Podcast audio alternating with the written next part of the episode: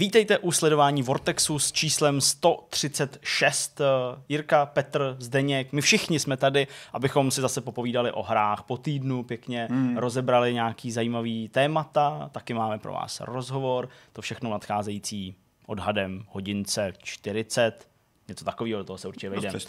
Co jste si, pánové, přichystali? Já totiž prásknu na sebe, že jsem si nepřichystal nic, protože jsem až do začátku vidcastu stříhal recenzi na Iron Harvest, nestihl jsem své téma, ale já myslím, tak že i vzhledem k tomu, že nás ještě čeká docela výživný program takhle ve čtvrtek, uh, to znamená přenos z Ubisoft Forward, tak uh, ty dvě témata budou tak akorát. Petře, tak akorát.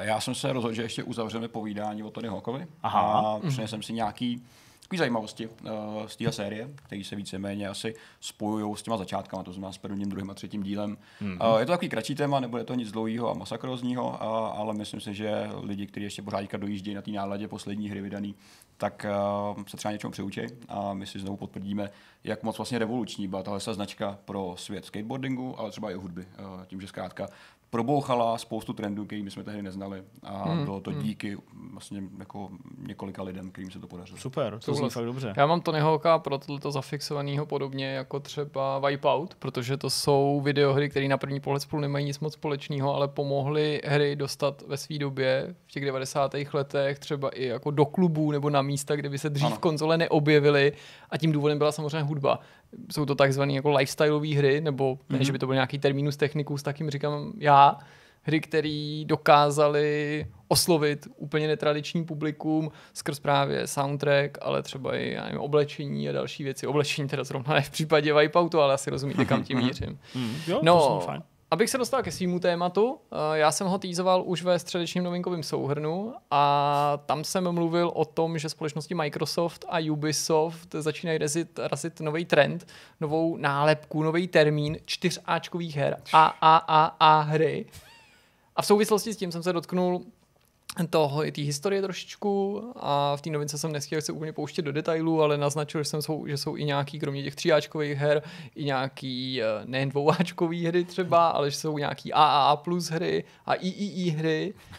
A jak jsem se na tu novinku chystal a sepisoval k tomu nějaký článek a dotknul se trošičku toho, kde se ty termíny vzaly, tak mě to zaujalo sliboval jsem, hmm. že se k tomu vrátíme a povíme si o té historii tříáčkových her trošičku hmm. vzít, hmm. kde se tenhle ten název vůbec vzal. Vlastně by mě docela zajímalo, jestli si to pak zkusíte typnout. Super. No a tomu se budeme věnovat. Super, to zní dobře. Uh, jak jsem říkal, já téma, téma nemám, takový to samostatný. Uh, dál po těchto dvou tématech uh, budeme mít tady rozhovor už natočený v úterý, minulý týden z vašeho pohledu, s Markem Štěpánkem, alias Lepidlem, uh, což je člověk, který je zodpovědný za asociaci, uh, která uh, pořádá na vysokých školách v České republice a na Slovensku zápasy v e-sportech, mm-hmm. zápasy ve hrách, jako je třeba Counter-Strike.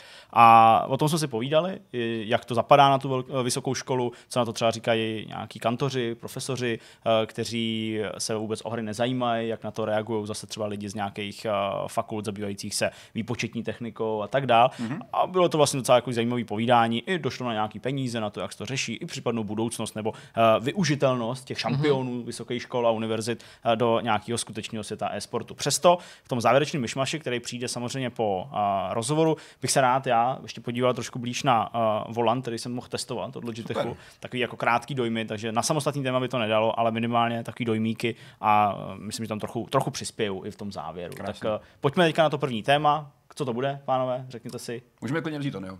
Ať to Vezmeme Tonyho, jdeme na Tonyho. Jak Petr sliboval v úvodu, teď se podíváme na eh, Tony Hawk's Pro Skater, slavnou, oblíbenou sérii skateboardovou, eh, která eh, opravdu pronikla do toho širšího povědomí, stala se, jak Jirka říkal, lifestyleovou hrou zcela určitě. Já musím jenom říct, že když jsem stříhal recenzi, se kterou tady se Petr vytasil a minulý týden jsme vám ji přinesli, tak jsem žasnul, jak ti to skvěle jde. Musím fakt mm. jako ještě jednou takhle tady, Taky jsem byl překvapený. nejenom od stříhačského stolu, ale i tady takhle od vidcastového stolu, ti jenom říct, že jsem byl fascinován tvým 670 tisícovým kombem, eh, který si skákal eh, na tom, na tom prkně. To se mi, to, to, to se mi moc líbilo, hmm. to se samozřejmě bavíme eh, o tom remasteru Hawk's mm-hmm. Pro Skater 1 plus 2, ale teďka pojďme do minulosti. Ten remaster je povedený po všech směrech, nebo ne úplně po všech, ale po všech zásadních směrech. A mě vlastně překvapilo, jak moc mě to vrátilo zpátky do mého dětství. jak, jak, jak, vlastně, jako, jak člověk má zafixovanou tu hru s tou dobou a s takovým jako bezstarostností. Když je člověk hmm. ještě děcko, tak prostě to je hrozně silný, ta nostalgie. Hmm. A A sám se jako tím i nechal docela ovlivnit při těch zážitcích mnohokrát, když jsem si říkal, ale tohle ty věci jsou trošku jako špatně, ale mě to vlastně nevadí, protože uh, mi to připomíná ten život na Vidlákově, když jsme vyrůstal. A jediný problém, co jsme řešili s bráchou, bylo, kdo udělá další kombo a co si zahrajem. A tohle je obecně... Skuteční starosti. Přesně tak, skuteční uh, starosti. A tohle, když jsem si pak pročítal nějaký jako názory dobový, nejenom teda z Ameriky, ale z Evropy, tak to vlastně zažívali po celém světě lidi díky Tony Hawk's Pro Skater jako značce. A to tě nutí si zamyslet nad tím, jak moc důležitá vlastně výrazná značka to byla. A já jsem si tím pádem přines deset takových malých faktíků a zajímavostí, které možná nejsou úplně nějak skandální, ale jsou jako minimálně hezký pro dotvoření toho, proč se z toho stal takový kult, který mm-hmm. víceméně pomohl spoustě kapelám, spoustě sportovcům a jak říká sám Tony, tak ze skateboardingu, což byla undergroundová, undergroundový sport, mm. dal si mainstream. To je pravda, a... že jo, tou, tou dobou prostě skateboarding ještě nebyl na olympiádě, pokud se nemýlím. A... Uh, ne na olympiádě, ano, přesně tak. Jo, a bylo to prostě přesně takový to období, kdy se ten adrenalinový, trochu undergroundový sport, ačkoliv samozřejmě nevznikl v 90. letech, že ten má hlubší minulost, ale pořád jako mm-hmm. snaží etablovat v tom mainstreamu a jako určitě si mám pocit, že tahle hra nebo tahle série k tomu trošičku přispěla, k tomu úspěchu a k tomu, Velmi že výrazně. najednou normální lidi začali vnímat prostě skateboarding jako jako sport v tom dobrém slova hmm, smyslu. Včetně nás Evropanů. A já začnu u desátého bodu. Je tady deset takových věcí, které jsem si přines. Tak my se o té hře bavíme jako Tony Hawk's Pro Skater. Taky známe všichni, ať už s nějakýma přídomkama nebo, nebo bez nich, nebo jenom s číslama. Nicméně to je americká varianta. První díl vyšel s trošku jiným jménem a má taky jako uh, prozaický, prozaický pojmenování a důvod tak to byl Tony Hawk Skateboarding. Takhle se ještě jmenoval první titul, ještě to nebyl pro skater u nás. To trochu a... připomíná Ace Combat a Air Combat. Ano, že? přesně jo, tak, jo. to přesně jaký napadlo v ten moment a má to svůj důvod, protože marketáci v Activisionu mm, se báli toho, že, že, že, že skating si budou Evropani spojovat s bruslením. Eh, Aha. Že ice skating byl jako oficiální brali název, tak se tomu říkalo a tím pádem, když to vlastně nebyl sport, uh, který byl etablovaný ve světě tak jako je dneska, tak uh, ta obava byla vlastně jako dost výrazná. Dneska už to samozřejmě se můžeme smát, protože víme, co to způsobilo, ale že už dneska každý chápe, co je skateboard a, a jak to funguje tahle technologie. Nicméně ten důvod byl přesně takovýhle. Eh, bohužel nikdo nedokázal vyhodnotit, eh, jaký dopad by to asi mělo, co by se stalo. Nicméně já musím říct, že když jsem eh, jako děcko hrál tu hru, tak bohužel takový jako smutný přiznání, tak jsme měli jako upirátěnou kopii. Hmm. A já jsem to znal jako pro skater. Takže já jsem vlastně jako nepřišel o nic. Uh, nicméně když jsme si kupovali originál zpětně, tak mi došlo, že uh, to je divný. To skateboarding jsem nehrál, to je nějaká novinka. Ne, nebyla, byl jsem jenom zmatený a obalamutěný hmm. marketingem. Vnímal jsi to jméno jenom jako pro skater nebo celký, uh, celý i s tím, i s tím jménem My jsme to nazývali, že jdeme hrát Tony Hawka. Nikdy jsme nepoužívali No taky mám pocit, že většina lidí tomu říkala Tony Hawk, no, než pro skater. To nikoho nezajímá, Tony Hawk byla prostě ikona. A to taky mluví ale o síle té značky, myslím značky té osobnosti, že ano. lidi to vnímali hmm. skrz to jméno, že proto ty další díly se mohly taky jmenovat Tony Hawk's něco úplně jiného než pro skater. Jo. Já mám American to, Wasteland a podobně. Přesně, já mám, já mám strašně zafixovanou tu zkrátku toho PS2, Mm-hmm. Jo, exe, jo, jo. kterou prostě jako jsem na tom kompu spouštěl. Pro mě to prostě, jako já, jsem, já nikdy jsem tomu neříkal, jdu hrát THPS 2, vždycky to říkal Tonyho nebo Tony Hawka, ale úplně fakt, i když jsem třeba psal teďka tu složku, nebo nazýval jsem tu Aha. složku, když kam jsem sypal ty tvoje záběry, psal jsem THPS, tak jsem automaticky napsal THPS 2. Jo, a říkám, jo, jo, ne, jo. je to 1 plus 2 vlastně. Jo, My takže... jsme se tam o té svalové paměti, kterou mám já, když jsem to hrál, je to jako paměť, která tě vlastně Jasně. nazýváš to nějakým způsobem. Uh, desátý fakt, je to jako divný, nejde to úplně fakt, ale Tony Hawk, když hraje Tony Hawk jakoukoliv hru, tak hraje za Tonyho Hawka. A to bych taky hrál. Má to, jako, to ne, že by to byl, sportovci mimochodem. Ne, že by to bylo ego, eh, ne, že by to bylo nějaký jako pocit, že se musíš sám jako ovládat, protože se máš moc rád, ale má to důvod, protože uh, ty, to ovládání a nastavení triků je vlastně téměř totožný od prvního dílu. A on sám říká, že mu vyhovuje, jak je nastavený, pamatuje si ty svoje komba, pamatuje si, co má dělat. A to je přesně ten důvod, proč to vlastně udělal, protože ten výraz je dobrý, je dobrý filuta trošičku, je docela, docela, docela fajn, sympatický člověk. A uh, jeho jedna podmínka, když podepisovali smlouvu s Activisionem, byla, že se chce úzce, úzce podílet na vývoji. To znamená, že nechce být jen konzultant, hmm. který něco dělá. A to je ostatně i to, jak vystupoval pak dál ve všech dalších hrách a všem jako to marketingu kolem. Proto asi taky těžce nesto, jak ta série ztrácela no. na popularitě, na kvalitě a došlo tam asi zjevně i k nějaký, neříkám jako hádce, ale rozepři s Activisionem, protože to bral jako poškozování svého jména. Mm-hmm. Nejen té svý herní Přesně. série, svý značky, ale bral to jako, že jako kdyby ulpívalo něco z té nekvality na jeho jako osobnosti. Tak on to i popisoval v nějakých rozhovorech, že to vlastně bere osobně, uh, což jo. je trošku jako problém, ale bohužel uh, víme, jak to dopadlo, nicméně dneska jako zažil pěkný návrat. Uh, sám je trošku rozhořčený, samozřejmě jako ve vtipu, že jeho syn, Riley Hawk, jak se jmenuje, hraje za Jeffa Rowleyho, který jako ho miluje a tátu úplně nebere vážně. Tak když hmm. máš doma hvězdu, tak... Máš tam každý den, je to prostě otravný vlastně. Zlížíš někomu jinému. To vlastně Přesně. otravný. Uh, třetí díl, který, uh, který no, pustíme si k tomu i video, obsahoval level s letištěm. Uh, byl takový ten dlouhý downhill, kam jste mohli z bodu A do bodu B, nebyla to taková ta klasická arena, mm-hmm. nějaká čtvercová.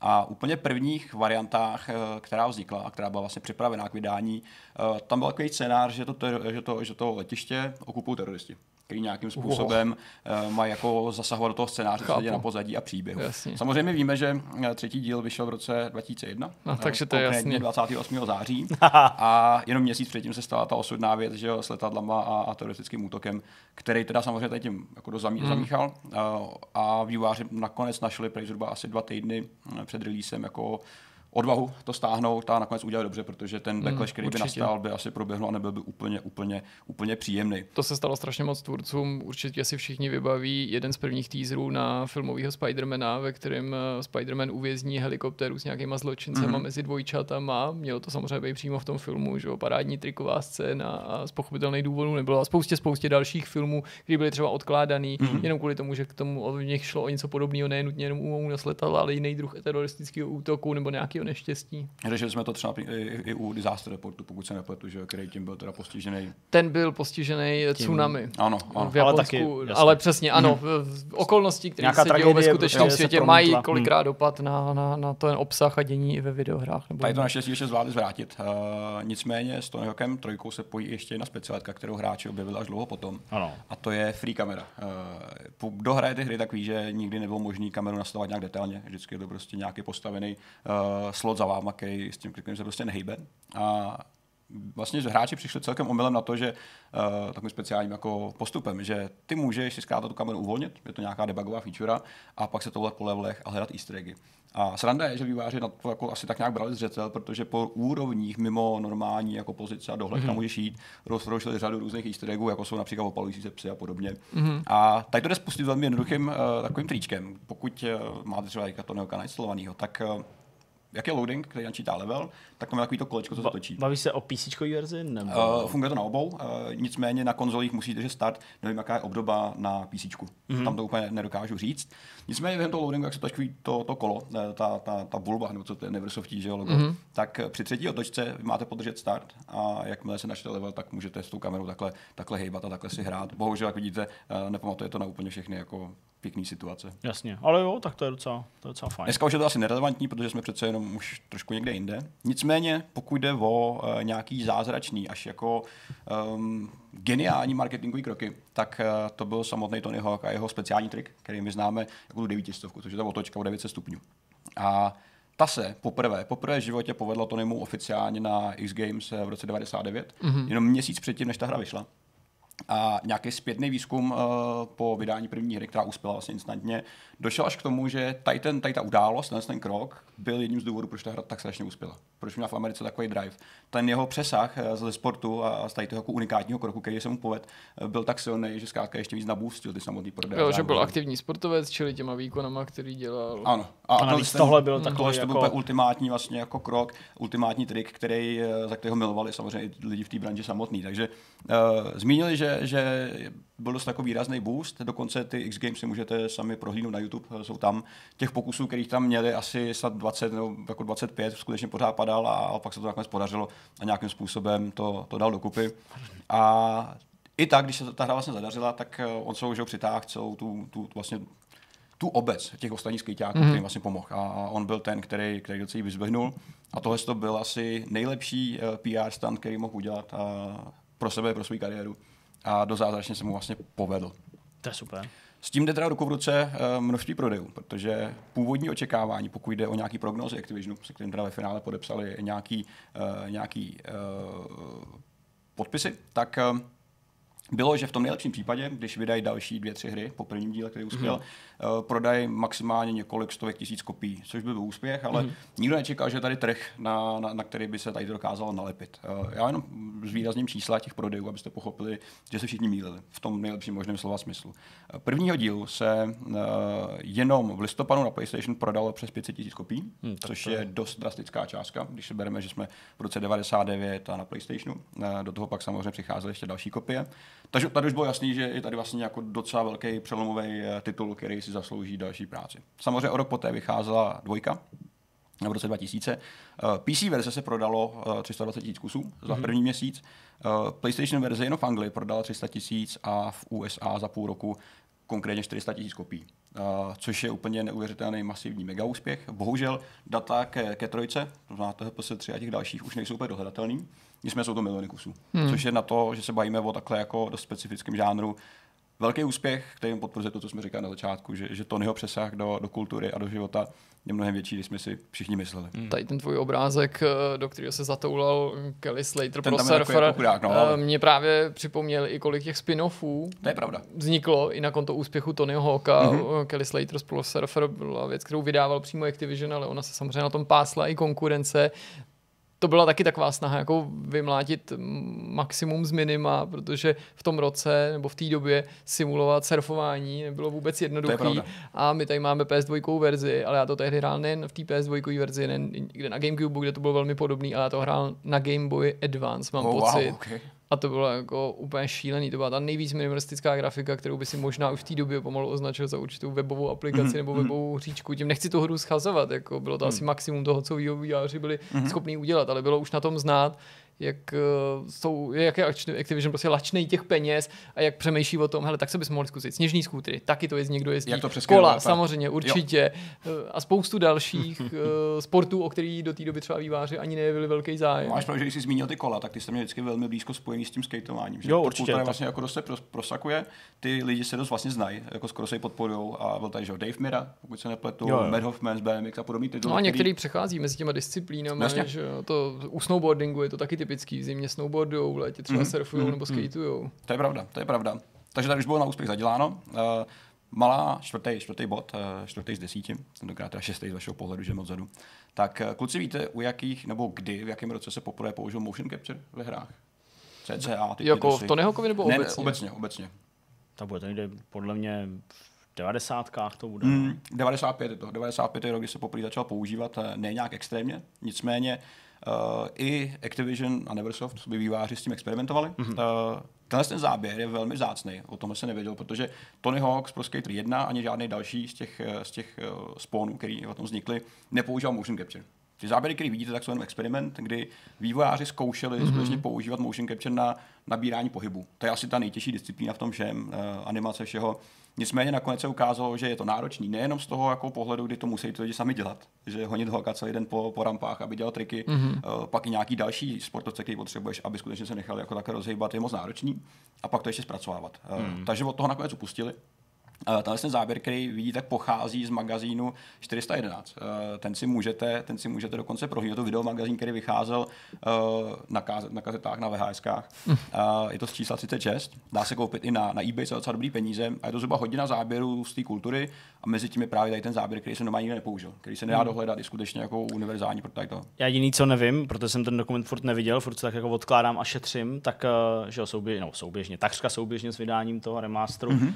aktuálního, tak vyšel i právě ten dokument o vývoji Tony Hawka. Ten jsem taky ještě neviděl. Uh, který teď v tuhle chvíli, já myslím, že je dostupný na iTunes, nevím jestli českým, a pak byl na nějakým YouTube Premium nebo na něčem takovém, mm-hmm. že to jsou neúplně obvyklí mm-hmm. uh, distribuční kanály, není jo. to na Netflixu, není to prostě na HBO, je to myslím na Amazon Prime, ale dá se k tomu dostat, já si to jako furt tak nějak šetřím, že bych se na to podíval. Tam potenciálně takovéhle věci podle mě můžou být, jo. protože jo. on jako fakt točil to samozřejmě Tony Hawk, logicky, nebo točil jako prostě, on asi nedržel tu kameru, ale, ale byl to jeho projekt mm-hmm. a, a možná držel takhle nějaký mobil. by to dal. Takže věřím tomu, že tam, že tam uh, budou nějaký takovýhle super záběry. A to se chtěl i nějaký info jako o Hawkovi jako takovým, a kdo máte rádi podcasty, tak u Joea Rogena byl nedávno asi dva měsíce zpátky a vyprávěl přesně o tom, jako, jak se z něj stala ta hvězda ze dne na den jak vyšla ta hra a z něj najednou úplně je, je Rockstar, kterou každý milé, každý zná. Je tam jako celá řada jako, jako vyprávění o tom, jak moc hory vlastně ovlivnili.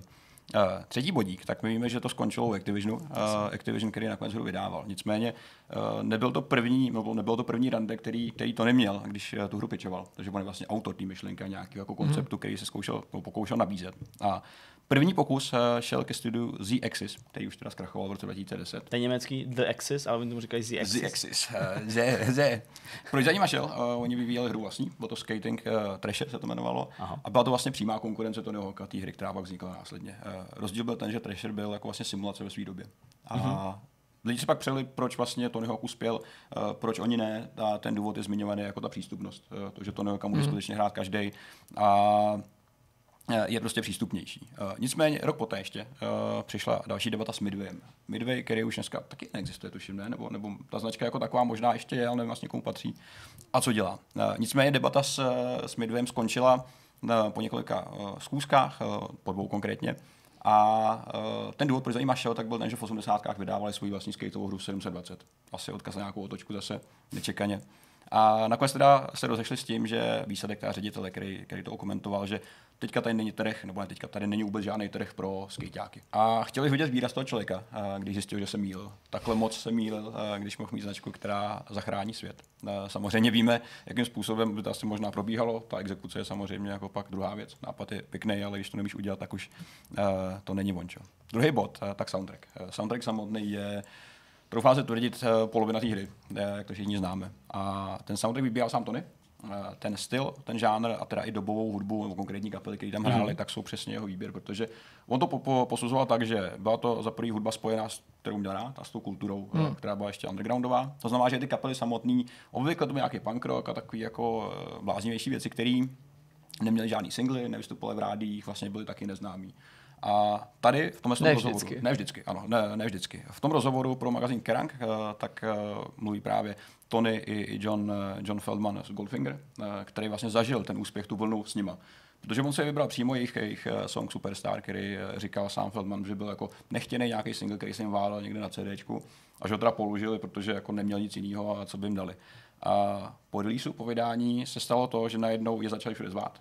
Začali chodit do rádí, najednou z té kapely, která už jako cestovala, už měla nějaký koncíky, tak už nebyla ale najednou ta malá kapela, ale vlastně obří kapela, která zbohatla, který se vlastně, která se dostala do mainstreamu spolu s tím sportem i s tou hrou samotnou, jako, jako třífázový úspěch několika lidí, kteří hmm. se na tom podíleli. A já sám musím říct, že jsem vlastně spoustu kapel byl díky Tony Hawkovi. My jsme s bráchou poslouchali Paparou díky tomu a pak už se to vezlo. Jedna kapela za druhou přichází hmm. a stal se z toho takový jako trend, který když vychází nový, nový Tony Hawk, tak vychází soundtrack, který všichni chtějí, chtějí slyšet. Uh, Já myslím, že to s tou hudbou je podobný třeba jako pro mě v NHL, který jsem hrál určitě víc než Tony Hawk. A... Jasně, ty mě taky vždycky vypimpený soundtrack. A že? to je, já si hmm. vždycky si pamatuju, jak jsem si prostě vypisoval, on má jako do notýsku jako názvy těch kapel a mm-hmm. pak jsem to prostě někde hledal. Webster pěkně. No jasně. Že já Napster nepoužíval, já jsem používal Direct Connect. Takhle. To DC++, tam jsem, tam jsem to stával. Vím, vím, o co jde. Tak to už je pozdější. To už je pozdější, jo. Jako Napster jsem zkoušel, nikdy jsem nic nenašel, já jsem jako nějak moc nechápal. No. Poslední bodík, Poslední který bodík. mám, tak. Uh, tak se vás zeptám takovou jako filozofickou otázku. Uh, Tony Hawk samozřejmě prodávali spoustu merchandise uh, a pak si vlastní prken pod značkou Birdhouse, což je jako fitting pro ten obraz, který máte na spodu toho prkna. A jeho se zeptali, uh, jaký podíl uh, tvoří příjmy z her a z prodeje toho hardwareu, toho equipmentu, který prodával mm-hmm. po vydání hry.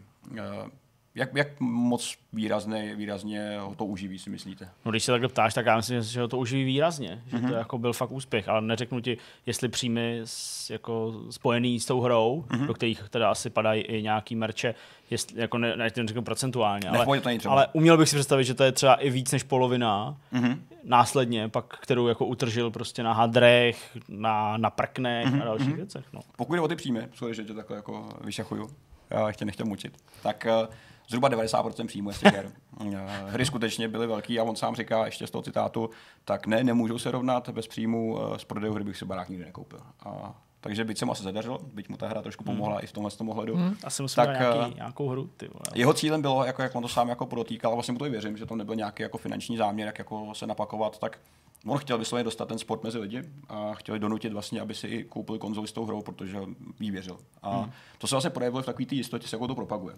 Jo, to je vlastně hezký vidět i dneska, že on vystupuje za sebe a vlastně za tu značku. Eh, prezentuje sám sebe jako, ne jako autora samozřejmě, ale jako ten, ten, eh, ten obraz, který vlastně prodává.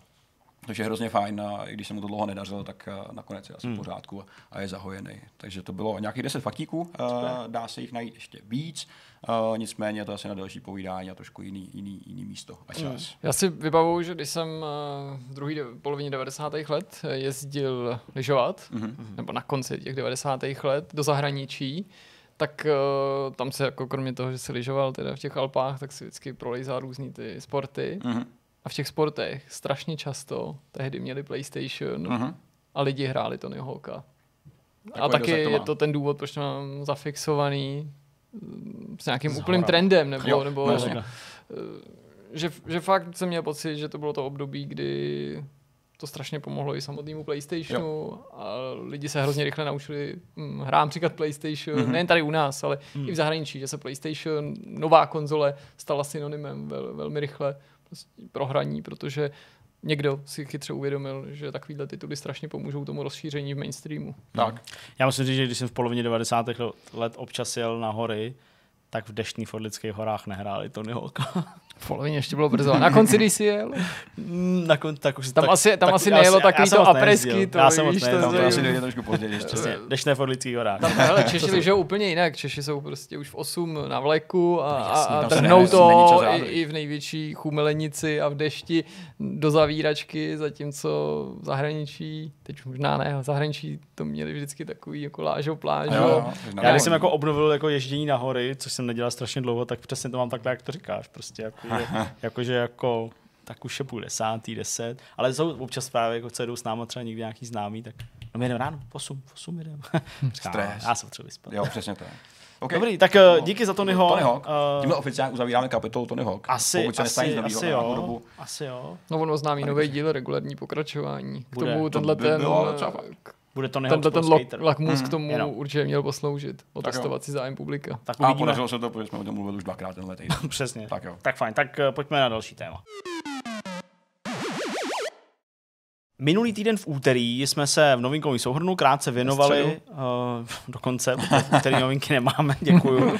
Takže minulý, uh, minulou středu, minulý týden ve středu, jsme se v novinkovém souhrnu věnovali takovému tématu, uh, který už tady samozřejmě Jirka popisoval v úvodu, a to, že Microsoft a Ubisoft začíná svoje studia, týmy a projekty, které tyhle ty týmy dělají, označovat za nějaký čtyřáčkový hry, čtyřáčkový studia. Mm-hmm. A upřímně musím říct, že i mě samotného vlastně zajímá, hmm. jak to s tou historií těch Aček, Iček, Aček, plusek a tak dále je. Takže Jirko, vzhůru do toho pojď nás vzít na tenhle ten hezký určitě exkurs. Pojďme na to. Začneme těma čtyřma Ačkama pro případ, že někdo ten novinkový souhrn neviděl nebo to třeba i pozapomněl. Jak si správně říkal, Ubisoft a Microsoft jsou v čele tohoto toho peletonu, který razí nový trend, nový označení, novou nálepku. Právě za nálepku to určitě spousta hráčů bude považovat, mm-hmm. nebo v mhm. tuhle chvíli ještě považuje eh, na konto Eh, čtyřáčkových her si spousta fanoušků tropí žerty momentálně, co to znamená vyšší cenovku. Mimochodem tenhle žert by se mohl vyplnit skutečně. Ano. Čtyřáčkovými tituly by v budoucnu mohly být označené hry, které se Jasně. budou prodávat místo 60 mm-hmm. za 70 dolarů.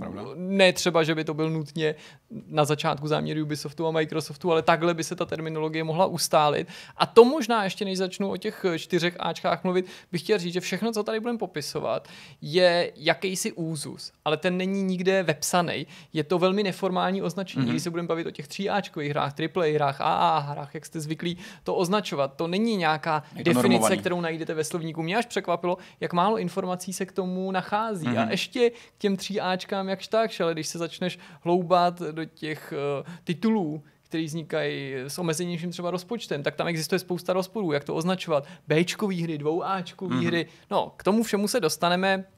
Jenom připomenu, že co se Ubisoftu týče, tak on zatím tuhle terminologii nepoužil ve vztahu k nám, že by o nějakém svém projektu komunikoval na veřejnost, k fanouškům, ke hráčům, jakože to je čtyřáčková hra. To se možná zmíní ještě dneska večer na té hmm. akci Ubisoft Forward, protože si fanoušci povšimli, že někteří zaměstnanci Ubisoftu ve svých profilech na LinkedInu popisují projekty, na kterých pracují, co by čtyřáčkový, čtyři A hry a je zjevný, že se nejedná o nějakou jejich eh, iniciativu osobní, soukromou, ale že je to terminus technicus, který minimálně Ubisoft uh, využívá uvnitř těch mm-hmm. svých studií, uvnitř mm-hmm. té firmy, aby třeba odlišil ty dosavadní blockbustery od ještě ambicioznějších blockbusterů. Mm-hmm. Ne nutně snad, ale next gen her, i když s tím nástupem nové generace to pochopitelně v této mm-hmm. chvíli může souhla, uh, souviset. A víme, že se to v případě Ubisoftu má týkat minimálně dvou neoznámených titulů, jejichž jména neznámé logicky a nejsou jmenovaní ani na tom LinkedInu. A týkat se to má taky her Beyond Good and Evil 2, Okay. čtyřáčková, jak jsme říkali v tom novinkovém souhrnu, minimálně z pohledu času, který Michel Ancel a další váři věnují a zřejmě i pro investovaných finančních prostředků.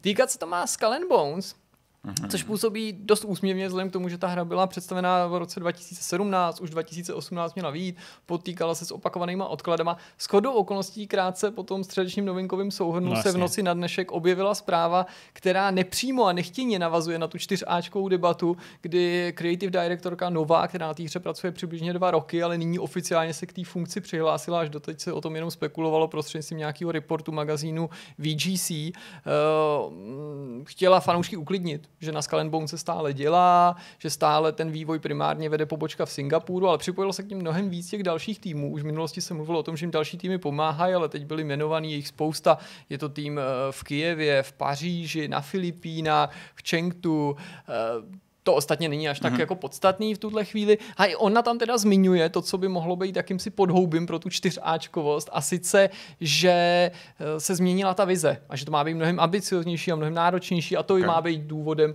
toho odkladu. Mm-hmm. No mhm. a to bylo Ubisoft. Co se Microsoftu týče, tam tolik informací k dispozici nemáme. Microsoft označil za čtyřáčkový nejen hru, ale rovnou celý studio, okay. Team The Initiative, to studio, který jako jedno z mála v posledních letech nekoupil, nezískal nějakou nějakou akvizicí, ale založil ho sám, byť v něm pracuje řada veteránů a spekuluje se o tom, že v tomhle studiu by měla vznikat hra Perfect Dark. Nějaké pokračování, mm-hmm. reboot, nová verze, ale s jistotou to nevíme. Je to spekulace, která se pravidelně vrací jako nějaký bumerang a samozřejmě ano, má se za to, že všechny tituly, na kterých The Initiative budou v budoucnu pracovat, budou čtyřáčkový, když, když, je to, když je to čtyřáčkový studio. No a teď se vydáme do té historie mm-hmm, a samozřejmě kde se, se pak zase propneme. Mm-hmm. Kde se to vzalo? Tak jak už jsem říkal, je to neformální označení. Proto, když hledáte, kde se ten termín vzal, kdy se to tak začalo označovat, když si budete ty informace chtít ověřit nebo zkontrolovat, tak je možný, že najdete další zdroje nebo jiný zdroje nebo protichůdný zdroje a ne všechno je někde exaktně řečený. Mm-hmm. Když mluvím o tom rozporu, tak musím upozornit hned na začátku, začátku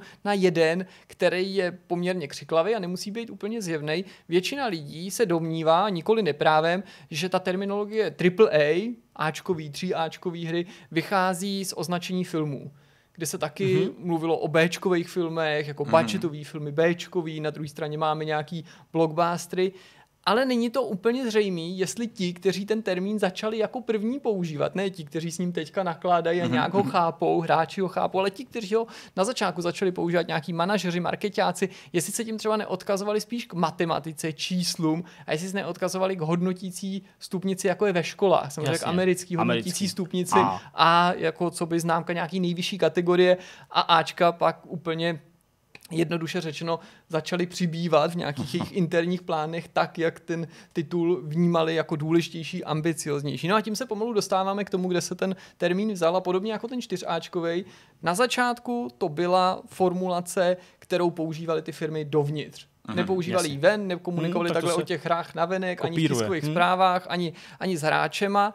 A ten termín se prvně měl objevit uh, v polovině 90. let. Hmm. Některý zdroje uvádí, že to bylo až v druhé polovině 90. let, někdy dokonce až koncem 90. let, ale podařilo se mi dohledat třeba vyjádření jednoho ze starších vysoko postavených manažerů společnosti Electronic Arts, který prozradil, že oni interně využívali tenhle ten termín co si on vzpomíná, samozřejmě paměť může v tomto smyslu pracovat trošku proti nám, už před rokem 1995 právě na nějakých skutečně důležitých organizačních schůzkách, mm-hmm. na kterých se nepotkávali tak docela ti samotní vývojáři, autoři her, mm-hmm. ale zástupci marketingu, biznisu, ty plánovači, ty lidi, kteří dělají, ty, ty decision makersi, kteří mm-hmm. dělali ty mhm. rozhodnutí ohledně toho biznisu, obchodu a kde se právě rozebíralo to, kolik rozpočtu do těch jednotlivých projektů může týct. A tím smyslem samozřejmě byla nej nejdřív interně snaha odlišit jednotlivé projekty od sebe mm-hmm. a následně odlišit ty naše projekty případně od těch konkurenčních projektů. Ale už tehdy to souviselo s tím, co bude pak příznačný i v těch dalších letech a v těch dalších momentech. A sice, že jakýmsi hybatelem uh, snahy přidat Ačka, když to tak zjednoduším, mm-hmm. i když od, to není tak, že by od Ačkový produkce se šlo ke dvou Ačkový a pak tři Ačkový, to tím nechci naznačit, tak ale on, ta snaha jasně. jakoby poukázat víc a víc na jakousi luxusnost toho mm-hmm. produktu většinou souvisela s penězma. Hmm, s objemem jasně. peněz, eh, s rozpočtem, který prostě tekl do toho projektu, ať už se to týkalo přímo vývoje, anebo marketingu. Přibližně v půlce 90. let, nebo přibližně v té druhé půlce 90. let, ale došlo k jednomu zlomu a sice začalo se to používat veřejně ten termín. Dokážete si typnout nejdřív, a není to žádná jako vědomostní, eh, vědomostní soutěž, spíš fakt typovačka. Se mi to vrací teď. Při jaký příležitosti obecně myslím, při jakých příležitostech začaly firmy tenhle ten termín, představujeme mám novou tříáčkovou hru nebo představujeme novou hru XY, bude to tříáčkový titul, kdy tohle společnosti prvně začaly říkat, při jaký příležitosti? Hmm, myslím, nebo v jaký situaci, abych to řekl? Oznámení her na E3 a podobně? Přesně, na veletrzích. Okay. Hmm. Prvně tenhle ten termín začali hráči slýchat na veletrzích a i zpětně lidi, kteří byli v těch firmách a byli už s tím termínem obeznámení, to hodnotí tak, že ten termín je vlastně velmi vhodný, protože ačkoliv hráči nikdo si jeho významem neseznamoval. A ačkoliv teďka, i když si zadáš do Google něco jako AAA Games Meaning, jo, term, mm-hmm. prostě, spousta lidí se na to ptá, někdy se na to ptají dokonce naši, naši uh, uh, třeba diváci a čtenáři, podobně jako co to znamená first party hra, mm-hmm. third party hra a podobně. Takže ty lidi ale říkali, byl to zjevně šťastný termín, protože spousta lidí rychle pochopila, co to znamená, co tím myslíme. No a tím uh-huh. můžeme navázat na tu debatu, co tedy má určit tu tříáčkovost, hmm. alespoň z pohledu druhé poloviny 90. let nebo konce 90. let. No a ty společnosti se domnívaly, že tříáčkovou nálepku musí začít lepit na ty hry, protože se jejich charakter začal měnit. Nechci říkat, že do té doby byl vývoj her byl levný, nebo že všechny hry, které vycházely až do poloviny 90. let, že byly jednoduchý nebo naivní. Ale najednou se začaly zvedat teda ty náklady na ten hmm. vývoj, na marketing, mnohem větší peníze šly do hudby, respektive jmenovitě nejrůznějších orchestrálních soundtracků. To je další termín, který se objevil, orchestrální soundtrack, původní soundtrack, už nejenom něco koupeného, ne, že to skládá jeden člověk někde a nechá někde jednoduše nahrát, mm-hmm. ne, pojďme nahrát se symfoniákem nebo něco podobného, prostě velkolepější. Dubbing, mhm, herci, mm-hmm, na začátku ještě ne tváře, ale minimálně hlasy, výprava, filmečky, uh, předrendrovaný videa, které se začaly objevovat eh, na discích, věci, které produkoval tehdy japonský firmy, přážně Namco, n, Capcom samozřejmě, u Resident mm-hmm. Evil. Tohle je to, co si pod tím... Fantasy, jasně. Přesně. Teď asi by bylo hloupý dát hádanku, ale Final Fantasy je všeobecně považovaná za první tříáčkovou hru, nebo Aha, za jednu okay. her, která je nejčastěji jmenovaná jako tříáčková. Jasně, Final no. Fantasy 7 z roku 1997. Přesně tak, jsem se to jako vybavil, jasně no. A je to skvělý, že jsi to řekl, vůbec to jako nevadí, mm, že jsme si o to v úzovkách nezacoutěžili, protože je hrozně dobrý, že tě to napadlo, protože si pod těma pojmama, který jsem předtím jmenoval, jo. vybavil hmm. tohle a to přesně podtrhuje to, že tak to vnímali společnosti, tak to vnímali hmm. hráči hmm. a že i zpětně si dokáží představit, co to bylo. A dva roky později to byla ještě jedna hra, která taky se pišnila ve své době rekordním rozpočtem. Dokážete si typnout, jaká v roce 99, o který jsem mluvil, ano, to je tříáčková hra, to je, to je skoro film, proto pojďme používat i tuhle tu filmovou velkolepou terminologii. To je blockbuster, to není hra, to je prostě trhák, že jo. Ne ve smyslu, že už to prodalo, ale že se o tom tak přemýšlí už Jasně. při té práci. No já prostě tohle jako v hlavě nenosím, já si hmm. fakt jako nepamatuju, co vycházelo. Co já chápu, že to může být náročný, je to Shenmue od Aha, jo, jasně, pro Dreamcast, okay, který plnil velmi podobný. Shenmue, co jsi zmiňoval, tak skutečně splnili, že, že Final Fantasy třeba neměl dubbing, ale jako Shenmue v tomhle tom bylo ještě, ještě dál. Jak jsem říkal, pojí se to i s těma penězma, takže určitě bychom se těch eh, rozpočtů měli dotknout. A docela zajímavý je připomenout si, jak ty rozpočty rostly, respektive jak se pohybovaly. Tak třeba zpětně se mi podařilo dohledat, že ještě na začátku konzolové generace, který dominoval Xbox 360 a PlayStation 3, se o tříáčkových hrách říkalo, že ty by měly stát nějaký nižší desítky milionů dolarů, nebo stojí. To jsou hry, které stojí přibližně nižší desítky milionů dolarů. Vtipný je, že než tahle generace skončila, 360 PS3, tak i díky hrám jako Call of Duty, těm uh-huh. pozdějším dílům, tam neříkám, že to se tam GTA. objevilo, a především GTA jsme se vyšvihli na 100 milionů dolarů a, a je, i je. začali to kolikrát uh, přesahovat. A ještě se objevil jeden zajímavý fenomén v této souvislosti a to je počet prodaných kopií. Mm-hmm. Dávno platí, že prodat milion kopií neznamená u vysokorozpočtové hry automatický úspěch. Bavíme se tady o těch velkých hrách, ne o indie produkci. Tenhle ten, tuhle skutečnost určitě máte zafixovanou už několik let, Stopro. ale zpětně podle nejrůznějších ohlasů, i krachů nejrůznějších studií, i reflexí nejrůznějších vydavatelů, kteří zavírali svý interní týmy. To je to, co se stalo v té generaci 360 PS3, mám pocit, že to je sedmá nebo osmá, to je jedno, prostě každý ví, 360 PS3 to je ta generace, v ní se to zlomilo, kdy hmm, takhle skokově aha. narostly ty rozpočty Ne nutně každá hra samozřejmě měla tak velký, ale obecně to už byly běžně desítky milionů dolarů. A to vedlo k tomu, že prodat milion už nebylo úspěch. Mm-hmm. Zatímco určitě si pamatujete PS2, PS1 nebo obecně 90, mm. když něco prodalo milion, že to ještě nebylo samozřejmě tak masový, to všechno jo. spolu souvisí, ale že to je, to je taky docela, docela zajímavý.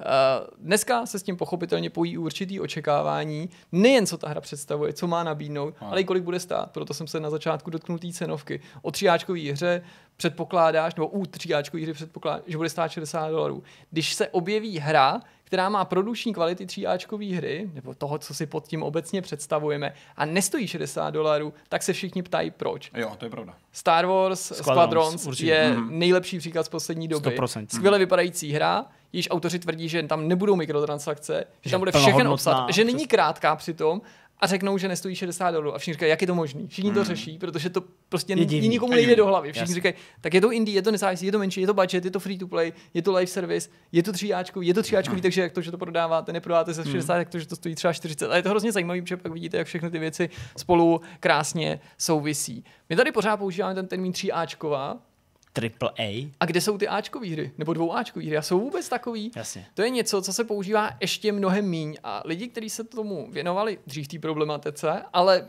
musím tady znovu zopakovat, že by vás asi překvapilo, jak málo lidí a jak málo se tomu věnuje a mm-hmm. povrchně, že tu vlastně nikdo asi moc se tím ne nezabýval, možná zabýval, ale nevyplodil z toho třeba nějaký velký text. Tak ti, kteří se tomu ale věnovali, si povšimli, že chybí ve videohrách nepejorativní označení Bčková produkce. Mm-hmm. U filmu, televize, Úplně běžně jsme si zvykli označovat filmy jako Bčkový. Dělají to i filmové společnosti a nemyslí tím nutně myslí, že to je špatný. Přesně, není s tím ten předpoklad, že to je nějaký trash prostě. Přesně. Mm, mm. Myslí tím filmy, které jdou rovnou na DVDčko, dřív na kazety, dneska třeba na streamovací služby, Disney bys určitě neřekl, že dělá jako Tří, odpad nebo něco, co by, nechtěl, mm, co by chtěl nazvat odpadem nebo něčím prostě banálním. Přitom dělá všech, spoustu straight to DVD, jak se tomu dřív říkalo, věcí. A to přesně v terminologii těch společností bývá Bčko. Videohry nic takového nemají. Hmm. Zdá se, že společnosti, od kterých my nevědomky tu terminologii přijímáme, proto to takhle jako tlumočím, tenhle termín nepoužívají, možná protože už jim samotný působí handlivě. Přesto se o některých hrách zpětně řekne, že jsou Bčkoví a nemusí to nutně myslet se špatně.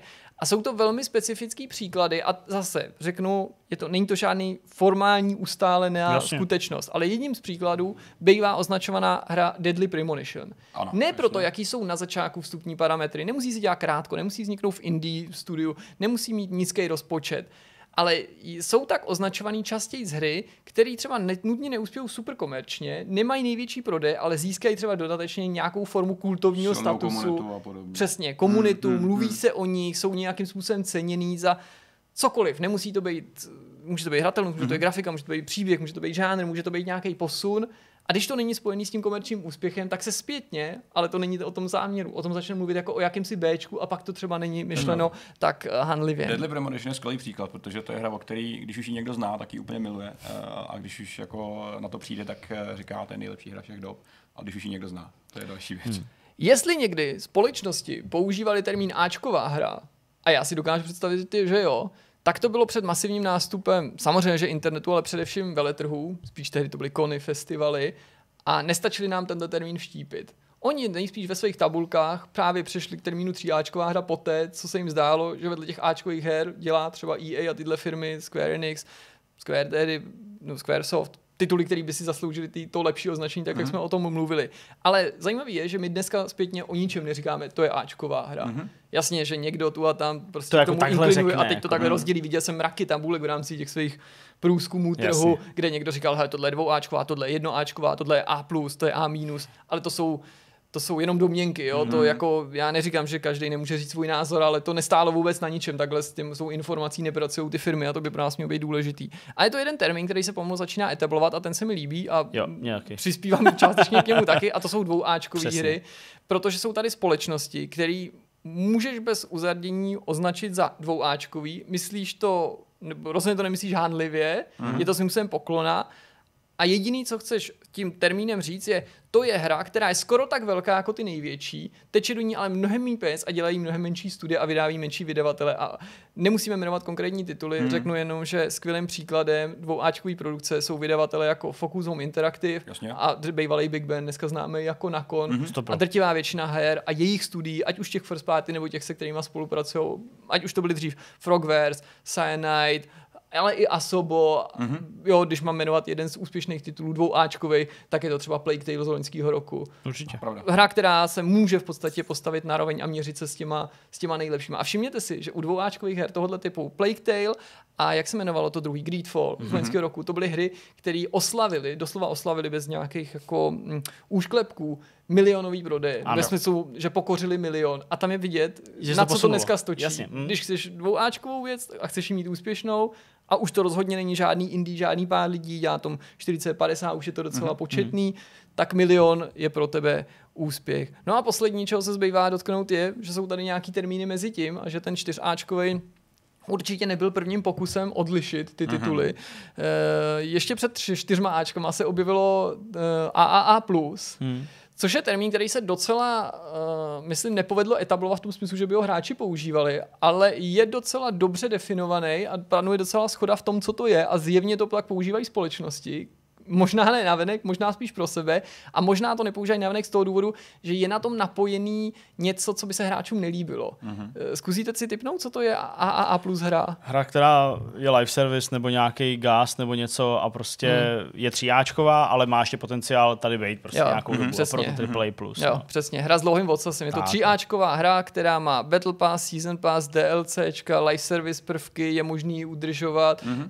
Dřív bychom tak možná označili MMOčka, těm to neříkal, ale má jistý prvky, hmm. jsou to prostě věci jako Destiny, Call of Duty a podobné hry. Hmm. To v terminologii z těch společností má být AAA+, ale určitě mi dáte za pravdu, že málo kdy hmm. tenhle termín vydáme a myslím si, že tím důvodem je, že to plus by hráči správně si vykládali jako plus z naší peněženky, jakože nás plus nás ještě očešete. Já jako, kdybych na ně uvažoval lingvisticky, řekněme, tak vlastně kdyby to AAA plus byla ta jako evoluce těch tříáček normální, tak bych to vlastně asi jako vzal líp, protože z toho pohledu uh, anglicky mluvících lidí, byť uh, u nás 4Ačko, když se řekne, tak je to podobný jako 3Ačko hmm. a dá se to říct, tak jako, jak by to bylo, jako prostě máš AAA, pak máš něco lepšího, AAA plus, což se dá říct jako dobře, a jako 4 bude co? Jako, to je quadruple jako A. Quadruple A, hmm. to už je přece takový jako, takový, takový neúderný, takový jako quadruple A. Jo, prostě to je hmm. hrozně zvláštní. Takže já bych vlastně tohle pochopil, ale jak jsi to popisoval, nebo jak jsi to říkal, tak, eh, tak dává větší smysl, že to plusko je prostě ta nějaká jako šance, že tady ta hra prostě bude delší dobu ano. a vytáhne z nás fakt ano, velký přesně. peníze. No a pak už jsou jenom III hry, tak to je asi jako... hry, Což byl pokus právě Jasně. upozornit na to, že některé nezávislé hry mají potenciál soutěžit s těma velkými hrama, hrama nebo mají vysoké hmm. produkční hodnoty. A mně se ten termín líbí, ale nepoužívám ho tak často nebo tak běžně jako dvouáčkový, ne kvůli tomu, že Oni samozřejmě nejsou zaměnitelní, jo, protože dvouáčkovou hru může dělat jako firma třeba i s financemi někoho jiného. Někdo si říká, že dvouáčková hra, to může být i hra, hmm. která dělá menší studio, ale za peníze vydavatele, zatímco III hra by měla být ta hra s tím potenciálem produkčníma hodnotama od nezávislého studia za jejich vlastní peníze, nebo mm-hmm. jenže ta moderní doba je taková a myslím, že se na tom taky shodneme, že ty věci hrozně stírají. Jako mm-hmm. nezávislou společností je, je i CD Projekt ano, ano. a přitom asi jako zaklínači bychom neřekli, že to je i, i hra. Jasně, no. A naopak to, jsou tady uh, firmy, které prostě se, jsou nezávislí, ano, nechci říct, že se tváří jako nezávislí, jsou nezávislí ty studia, ale ty projekty už nevznikají jako nezávislí. Někdo je financuje, čili je obtížný odlišit, hmm. co je dneska nezá... Ale třeba o III to se snažilo eh, razit třeba studio Ninja Theory u, uh, u té hry s takovou tou keltskou tématikou, že to bude mít uh, Jasně, Hellblade, Hellblade, Hellblade Senua Sacrifice.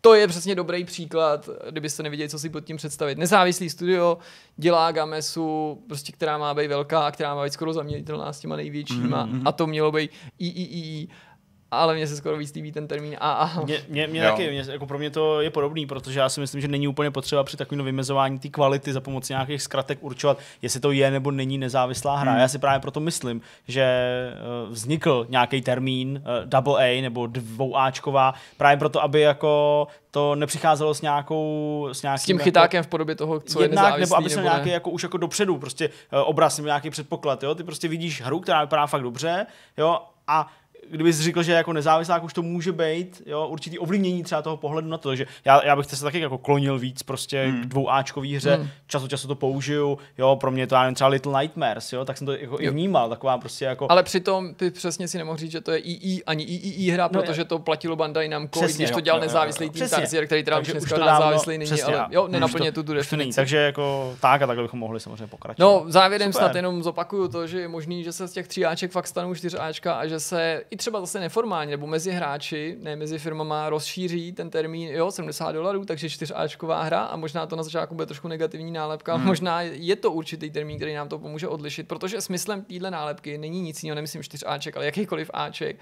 prostě jenom zjednodušit orientaci na tom trhu. A to se mi líbí, a ačkoliv to může znít banálně, to je smysl tohohle toho povídání, že není to jenom nějaký label, je to něco, co nám pomáhá se orientovat, tak jako jiný zkratky, hmm. FPS, RTS, a tedy. Je to, je to něco, co nám na první pohled ukáže a napoví, co, může, mm, co můžeme čekat. No a závěrem snad jenom takový úplný bombónek, že spousta lidí říká, že pokud vždycky to pušnul ten, ten rozpočet, tak jako první, skutečně první čtyřáčkovou hrou by měl být Star Citizen. To, to, to, ale to musí nejdřív být. To ale musí být, než se to považovat. No já si myslím v závěru, že vyhráli to určitě výváři z 4A Games, jo.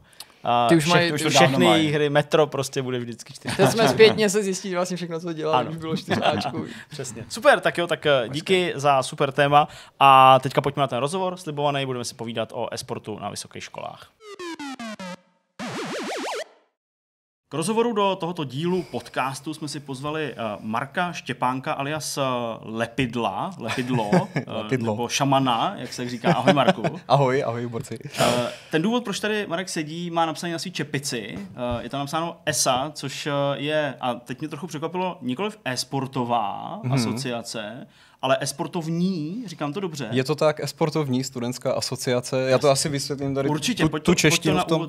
O, my, když jsme ten název nějak tak tvořili, tak nějak jsme nenašli třeba na Wikipedii nebo tak někde, jak teda je jako správně psát slovo esport, esportovní s malým S, velkým S a tak dál, neboť ta čeština na to ještě není připravená, není to úplně nadefinované, takže jsme si řekli sportovní, esportovní. Jasně, jo, takže to dává smysl. No a ta studentská, to je to důležité, to, to mm-hmm. eskou uprostřed a ano, budeme se tedy bavit o tom, jak eh, probíhají nějaké e-sportové aktivity na vysokých školách konkrétně v tom Je případě. To tak. Eh, můžeš tudíž na úvod eh, představit vlastně celý ten projekt, jestli tomu tak dá říkat, mm-hmm. asociaci, kdy vznikla, za jakým účelem a proč zrovna seš ty, kdo za ní tady teď bude mluvit? Dobře, tak to vezmeme asi od toho názvu jako takového, hmm. se to roz, rozložíme to do těch jednotlivin. Esportovní studentská asociace je celorepublikový, studentský, neziskový, meziuniverzitní spolek, jejímž účelem je budovat infrastrukturu pro vysokoškolský elektronický sport hmm. a zároveň teda provozovat i univerzitní ligu uh, pro vysokoškoláky. Že jo. Teďka my jsme vznikli někdy v roce, no úplně přesně 15.10.2018 jsme jako se zhmotnili na uh, krajském úřadě a Vlastně tomu předcházela nějaká roční práce celkově toho týmu, který se okolo toho vybudoval a ještě předtím na tom v roce 2016 jsem začal pracovat na nějaké takové myšlence já, Lepidlo, a doktor Čubík z Vysoké školy Báňské úplně nezávisle, nezávisle na sobě vlastně se mu podařilo vzniknout první esportovní univerzitní klub mm. na VŠB, VŠB, Esport VŠB TUO, eh, který v podstatě vytvořil takový ten univerzitní tým a dělají tam nějaké své vlastní lanky závodky, turnaje mm-hmm. a potom, potom skrz vlastně skrz eh, velkou zhodu náhod a okolností, tím, jak jsme začali se pohybovat v podobných kruzích, jsme potkali partu skvělých lidí, se kterými jsme to dokázali dát dohromady a postavit. No a já jsem tady dneska, protože jsem vás napsal a poprosil vám, poprosil jsem vás o to, ale jinak se vlastně v ESA eh, působím jako předseda, mm. dalo by se říct takový jako marketák, nějaký jako CMO, ale my tady tohle úplně nepoužíváme, protože pozic. právě a no nejde o hodně pozic, ale spíš jako nazývat se CEO, CEO u něčeho, co má 10 lidí, tak to není úplně jako no. uh, správný. A řeším vlastně nějaké partnerské záležitosti, uh, marketing, sociální sítě, hmm. nějak tak, aby ta organizace fungovala uvnitř. Když nás sleduje někdo, kdo se třeba o e-sport moc nezajímá, tak ho může napadnout, no tak prostě mm, chtějí hrát hry a jsou na vysoké škole, mm. ale v čem přesně to zastřešení té asociace spočívá, nebo co je cílem, kromě nějakého obecného rozvíjení aktivit mm. na tomhle poli? To je druhá část eh, té naší organizace, o které jsem nemluvil hnedka z první, a to je vlastně i to, že mimo nějakou univerzitní ligu a ten e-sport jako takový, my se snažíme působit i eh, v rámci nějakých edukativních aktivit v oblasti elektronických sportů.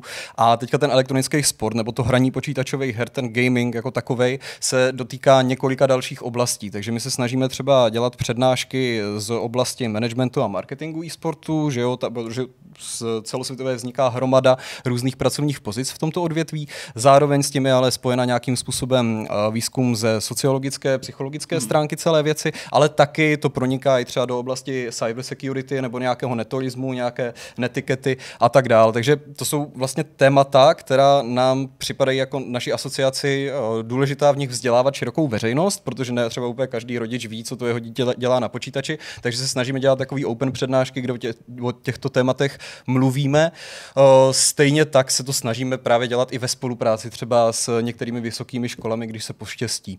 A ten jakoby důvod, proč to děláme na vysoké škole, je ještě ten, že v České republice mm, není úplně jako dobře, nebo to, to nechci hodnotit ani říkat, ale spíš tady chybí vlastně taková ten, takový ten kult univerzitního sportu, jakože jak to mm-hmm. známe z těch amerických filmů, jo, nebo v Británii třeba fungují eh, takhle sportovní univerzitní asociace, že hrajete za tu vysokou školu nějaký sport, třeba v Americe hrajete americký fotbal, dost jste na střední dobrý, teďka dostanete stipendium na nějakou vysokou školu, tak hrajete za tu vysokou školu a tam si vás potom třeba vyberou do nějaký vyšší soutěže. A tady to nefunguje třeba eh, ani ve fotbale, ani v basketbalu.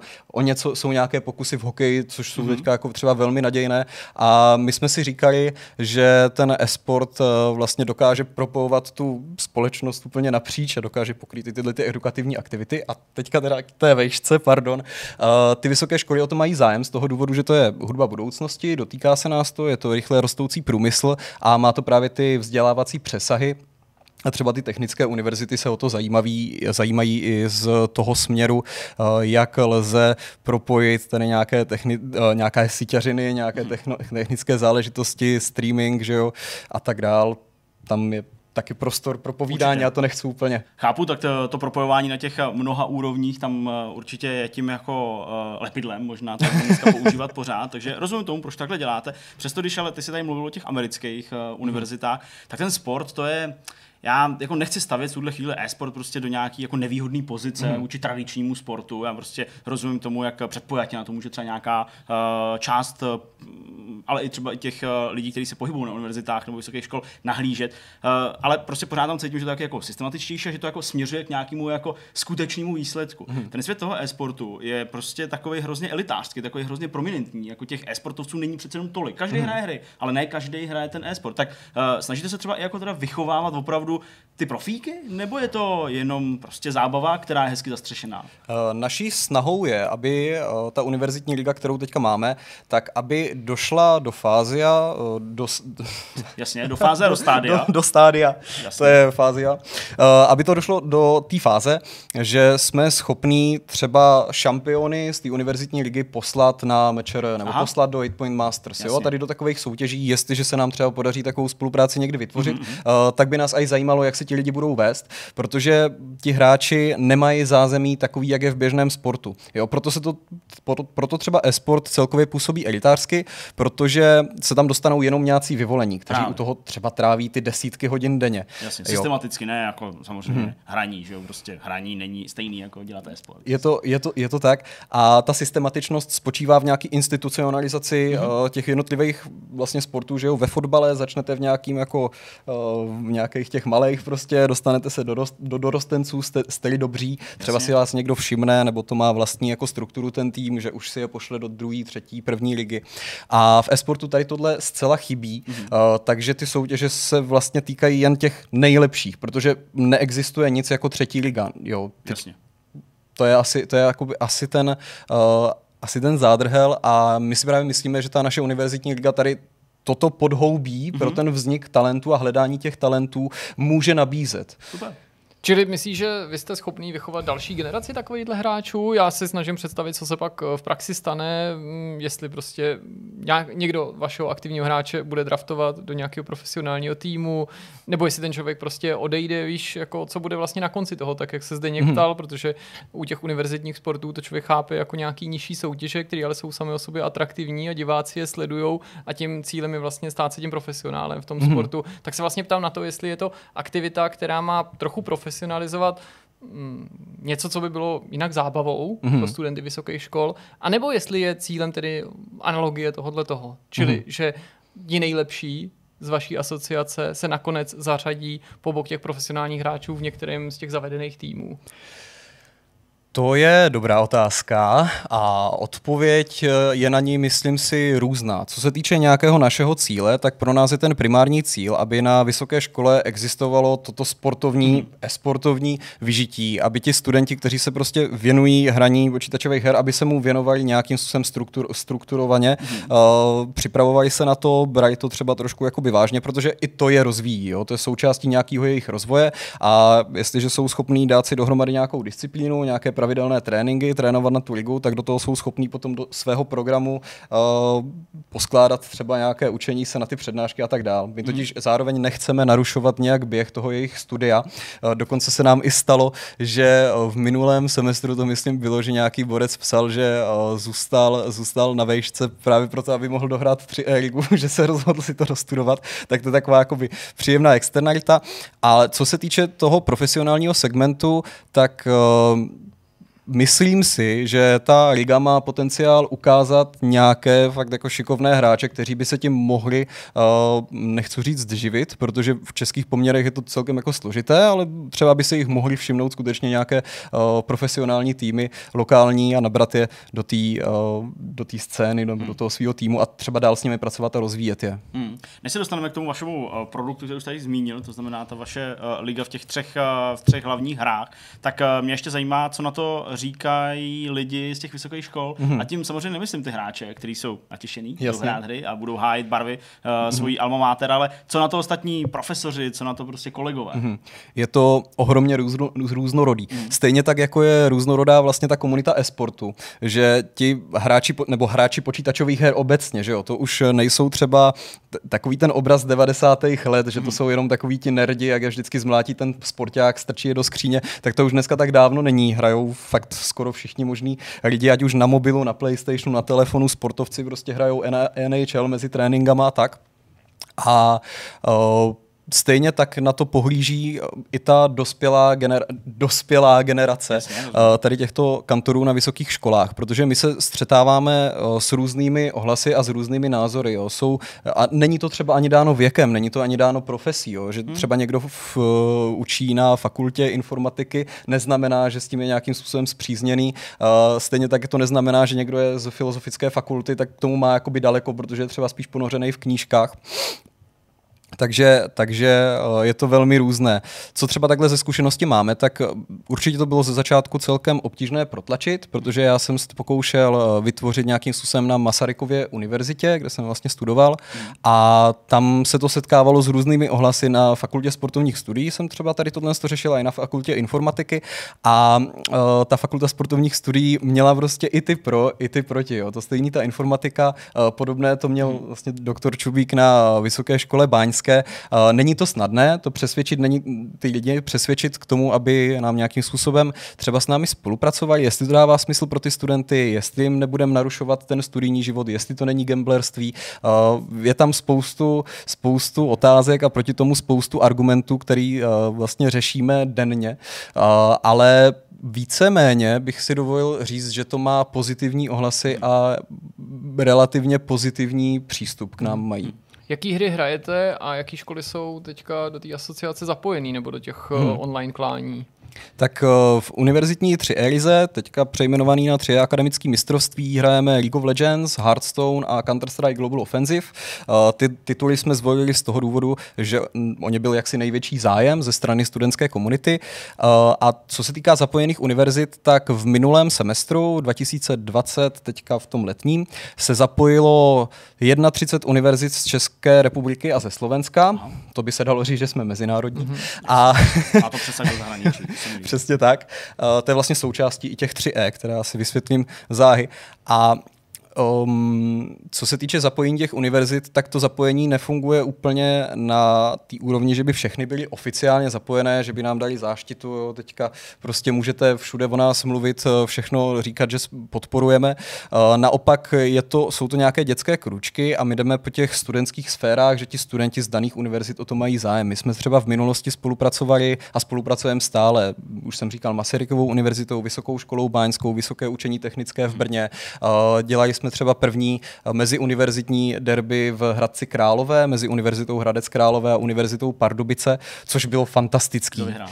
Uh, vy, no, tak bylo to v LoLku, CS a Hearthstoneu a CS a Hearthstone vyhrálo, vyhráli Pardubice a Hradec vyhrál to lolko. Teda pokud se nepletu, možná se pletu, ale vím, že jako overall... Já, co by Hradec, já to teda velice těžce nesu, to ještě musíte zlepšit. Ještě, ještě k tomu na domácí půdě, že? No, uh, sorry za přerušení, no, to je jo. jako patriotismus prostě. No. Ale určitě patriotismus, tak to minimálně jakoby uh, uh, pohladí tě po srdíčku, že tam přišel i, přišli i samotní rektoři univerzit, mm, kteří nice. vlastně pronesli takovou úvodní řeč, popřáli kyberatletům hodně štěstí do soutěže a celé to jako jako pocejchovali, že to je prostě super, hmm. že se jim to líbí. Představuji se, jak stojí v talárech proti sobě, tak koukají na sebe jak ty boxeři a nic neříkají. Uh, jak probíhá uh, ten jednotlivý turnaj nebo, nebo prostě ty jednotlivý zápasy? Je hmm. to vždycky na půdě nějaké univerzity nebo to takhle nutně není? Protože to vlastně ani nemusí takhle být, hmm. že jo? Nemusí. Snažíme se, my to máme rozdělený na online a offline část. Vlastně celá liga probíhá online logicky, protože my tam máme třeba 300-400 hráčů na jeden titul, hmm. takže by nebylo úplně možné je všechny nechat se potkat Jasně. po celé republice. Takže to je nějaká onlineová část, kdy se hraje 8 týdnů nějaký, mm, nějakýho jako playoff, než to dojde k těm eh, nejlepším čtyřem ve finále. LoLko, CS 4 týmy, Hearthstone 8 hráčů vždycky jsou na tom finále. A to hmm. finále je offline a to jsme jsme se teďka minulé čtyři semestry snažili dělat tak, že to bylo na půdě univerzity, ne vždycky to vyšlo, někdy to bylo třeba v uh, Murloc bar, to je sportový bar v mhm. Hradci Králové, možná to teda znáš, no tak výborný, tak to se divím, že jsme se nepotkali. Tak, tam... No, tak já tam často nechodím, já vím, že tam jako je, respektive já jsem možná nikdy nebyl vlastně, ale vím, že když ho odevírali, tak se o tom hmm. jasně. No. Jo. Pak jsme měli třeba nějaké to finále jsme měli na uh, VUT v prostorách Fakulty informatiky v univerzitním klubu Kachnička a mhm. třeba třeba některý jiný finále byly na Vysoké škole Báňské přímo jako na půdě. Eh, co na to říkají eh, ty já nevím, ostatní studenti, kteří to jako vůbec eh, ne nezajímá, ale prostě jako je to pro ně jenom nějaký, jako, nějaká věc, která se tam děje, mm-hmm. tak uh, u toho hraní většinou, já neříkám, že by tam lidi po sebe křičeli, to ne, ale tak minimálně nějaké emoce tam jsou a tak dále. Proniká mm-hmm. to do těch chodeb, nebo uh, se to odehrává vždycky na nějakém jako místě, kde je klid a kde nikoho třeba ani nerušíte tím? Většinou je to, tak co se týče těch hráčů, tak ti potřebují být izolovaný, protože potřebují mít vlastní klid na tu hru, že jo. Jasně. A bohužel ani to se nám nedaří jakoby je odizolovat třeba natolik, mm. takže hledáme teďka ty prostory, aby se ani oni pořádně jako neslyšeli, když někdo zařve, že jo. Uh, a co se týče těch fanoušků, tak ti jsou skvělí, ti lidi, kteří tam dojou, tak tam jdou cíleně za tou aktivitou, občas se tam nachomejtnou nějací randomáci a ty jejich oči to jako připoutá k těm obrazovkám, protože je to prostě jako, je to hustý, jejich spolužáci tady se o něco snaží, takže podporují a naopak je to moc příjemný. Jakoby mm. nesetkali jsme se s nějakýma uh, nepříjemně negativníma Jasně. ohlasama. Jasně. Jak se v tom univerzitním prostředí budete vyrovnávat s tou generační obměnou, že? protože ty lidi se logicky střídají, mm-hmm. přechází noví studenti a ti absolventi odcházejí, tak je docela asi složitý udržet tu kontinuitu a nejen z hlediska těch aktivních účastníků, ale právě i té organizace, kterou tady mm-hmm. představuješ ty, tak aby to ta pochodenice neustále někam dál předávala. My se snažíme spolupracovat s hromadama dobrovolníků, který tak eh, pomaličku připouštíme mm-hmm. do té organizace, aby jsme právě tuhle kontinuitu zajistili. Zároveň my třeba ten core tým, kterých který, který jsme to zakládali, uh, bylo nás sedm, teď nás je pět a plus třeba jako deset dalších dobrovolníků, tak uh, ten core tým si tak jako říkáme, že se tomu chceme věnovat dlouhou dobu, dlouhý věky, než to vybudujeme do té tip-top podoby, kde si to představujeme. Uh, a zároveň si ale uvědomujeme, že budeme stárnout. Jako, ono se to nezdá, ale prostě, prostě oproti těm lidem, kterým je teďka 18, tak mě je 25, doktoru Čubíkovi 33, že jo, tak ty lidi jsou, tak ty lidi jsou jako už se vzdalujou nějakým způsobem.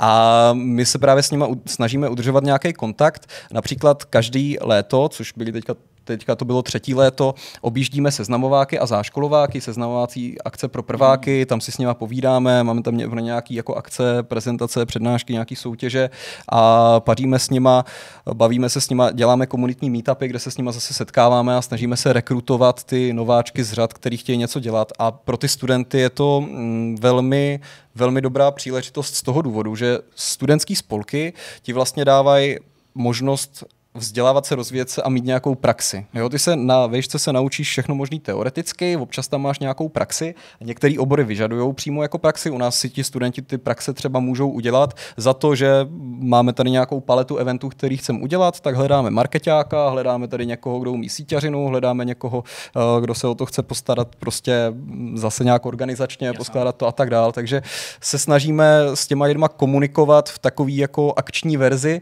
a snažíme se připouštět si je k tělu a brát, brát, jakoby, eh, brát si ty jejich nápady a přetvářet je v nějakou realitu a vytvářet jim ty hm. možnosti tvořit. Přesto bych se ještě rád vrátil eh, k té jako organizaci toho jednoho konkrétního nějakého turnaje mm. nebo nějakého finále, toho, toho prostě té offline akce, kterou pořádáte někde. Uh, dá se to připodobnit uh, jiným e-sportovým akcím, které se tady u nás v České republice konají? To znamená uh, počítače v řadě, uh, nějaký stůl s nějakýma cenama, k těm pak se ještě chci dostat, mm. a třeba nějaká stage, kde se něco odehrává. Tak to vypadá? Uh, víceméně, ale vypadá to jako v hodně malý verzi. Mm. My se samozřejmě snažíme každým rokem to posunout někam dál, letos si troufám říct, že to posuneme o někam jako mnohem dál, že chceme to na, finále trošku nafouknout s nějakou jako pořádnější stagí, trošku to jako pocukrovat mm. nějakýma letkama a tak, ale uvidíme, uh, jestli, jestli na to seženeme dostatek financí, protože že ono to všechno jako stojí peníze a celá ta, cel, celá ta organizace toho eventu je, myslím si, srovnatelná s nějakýma malýma lankama. Jo, hmm. prakticky to jsou uh, třeba v té kachničce, tak to je jako místnost, to jsou dvě místnosti, velký příjemný. Jedna místnost má právě to plátno, kde se dá promítat hmm. celý ten event. Máme tam nějakou chill zónu, nějaký pobavení, lidi si tam můžou prostě dát fotbálek, třeba pivko a dívat se, sledovat to spolu. Je to takový jako kom, kom, komornější, to bylo, to bylo třeba minulý léto. Uh, a vedle toho hrajou ti hráči. Jako. Ale chceme se dostat, chceme, samozřejmě to není vůbec srovnatelný s takovým třeba MCR nebo Hitpoint Masters, jo, to jsou prostě velký eventy, mm. uh, který, který jsou jako fakt obrovský, ale my se tam jednoho dne chceme tomu třeba jako přiblížit a myslím si, že se k tomu blížíme každým no, dnem. Super. Chcete se nějak napojit i na zahraničí? Spolupracujete třeba s vysokýma školama ze sousedních zemí nebo plánujete nějaký společný akce? Mm-hmm. Já možná vydefinuju ještě to 3E, který jsem neříkal, mm, protože jo, jo, v tom to je obsazený, uh, obsažený.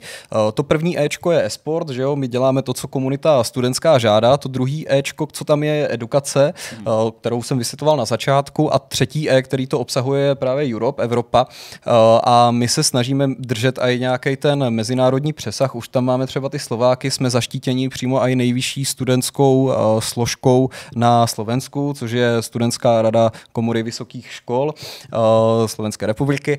A tak uh, skrz ně vlastně dokážeme i komunikovat třeba nějakým způsobem s těmi univerzitami. Zároveň jsme ale dělali i o, mezi univer, takový jako mezirigový match se španělskou takovouhle studentskou esportovou mm. asociací, tak jsme vyklepli v LOLku, o, takže to byla třeba jakoby nějaká, takový, nějaký takový malý průnik spolupráce. O, komunikujeme nějakým způsobem s Polskem, mm. ale ještě to nemá takové ty obrysy, které by to Jasně. mělo mít, aby to bylo. A je tady určitá možnost, že prostě vznikne nějaká jako evropská taková asociace, protože já třeba v tom tom esportu tohle, nesnad, že bych postrádal, ale já když na to koukám a ne úplně nutně jako like, protože jako docela mě to vlastně zajímá a bavím, bavím se tím, tak uh, ta roztříštěnost jako všech těch jako lig a toho, že mm-hmm. se mhm. prostě v České republice jako pětkrát za rok změní nějaký jeden tým, respektive jeho obsazení, jo, to, že prostě jako je tady nějaká jedna, jedna třeba, nevím, liga v Counter-Strike a pak prostě na regionální úrovni 78 dalších, jo, mm-hmm. a tak, mhm. dále, tak je vůbec jako možnost a šance, že by ty vysoké školy, které jsou, řekl bych, dost jako ukotvený historicky mm-hmm. na svých místech, prostě spojený s někým,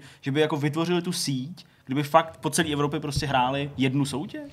Já si myslím, že jo. Okay. Uh, ono už se to dneska docela daří. Uh, European eSport Masters, což je vlastně studentská soutěž uh, přímo pod křídly Riotu mm-hmm. a oni sjednocují pod svá křídla několik takových studentských asociací, jako jsme my. Mají tam Německo, Norsko, Španělsko, Francii, uh, Británii. Uh, nějakým způsobem to vzniklo, uh, vzešlo právě z té britské asociace, z, z NUEL se to jmenuje, mm-hmm. uh, ale ne, úplně se mi jako nepodařilo zjistit, jak moc to zasahuje do té univerzitní sféry a té univerzitní půdy. Jo, třeba ten Nuel podporují nějaké britské univerzity, ale nevím, jestli všechny nemám takhle proskoumaný jako mm. ten, ten vysokoškolský, nechci říkat trh, ale to prostředí Jasná. jejich.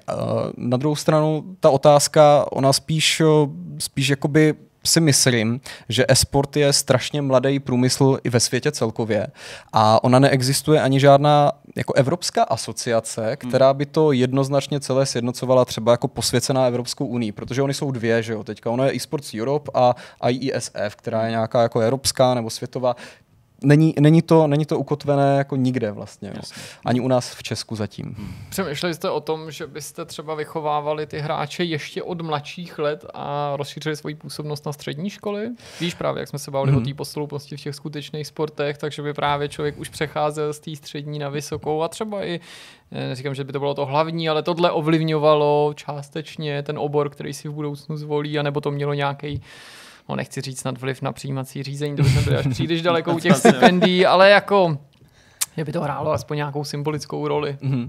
Jak jsi řekl ty stipendia, tak už se nám podařilo třeba z některých škol poslat stipendia vítězům univerzitní ligy, nebo těm, mm-hmm. těm studentům, že si o to zažádali, tak ta podpora tam třeba takhle vznikla z té strany. A s tím souvisí i třeba ty střední školy, protože my jsme o, zase ve spolupráci s Univerzitou Hradec Králové, mm-hmm. tak jsme dělali nějaký takový o, středoškolský turnaj o pohár rektora, to stejné se stalo vlastně v Ostravě, turnaj o pohár rektora VŠB.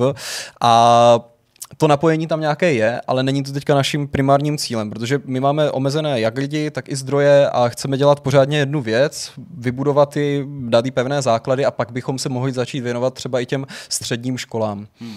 No a já myslím, že tady to musí taky zaznít, možná to bude znít třeba jako šťouravě, jo, ale jak teda probíhá to financování? Ty říkáš, mm-hmm. že mhm. jste samozřejmě teda neziskovka, přesto jsem koukal na nějaké fotky z těch turnajů, tam spoustu cen od já nevím, Asusu mm-hmm. a tak mhm. dále. Tak uh, je to všechno od partnerů, nebo třeba i ty jednotlivý univerzitní týmy platí nějaký startovný? Mm-hmm.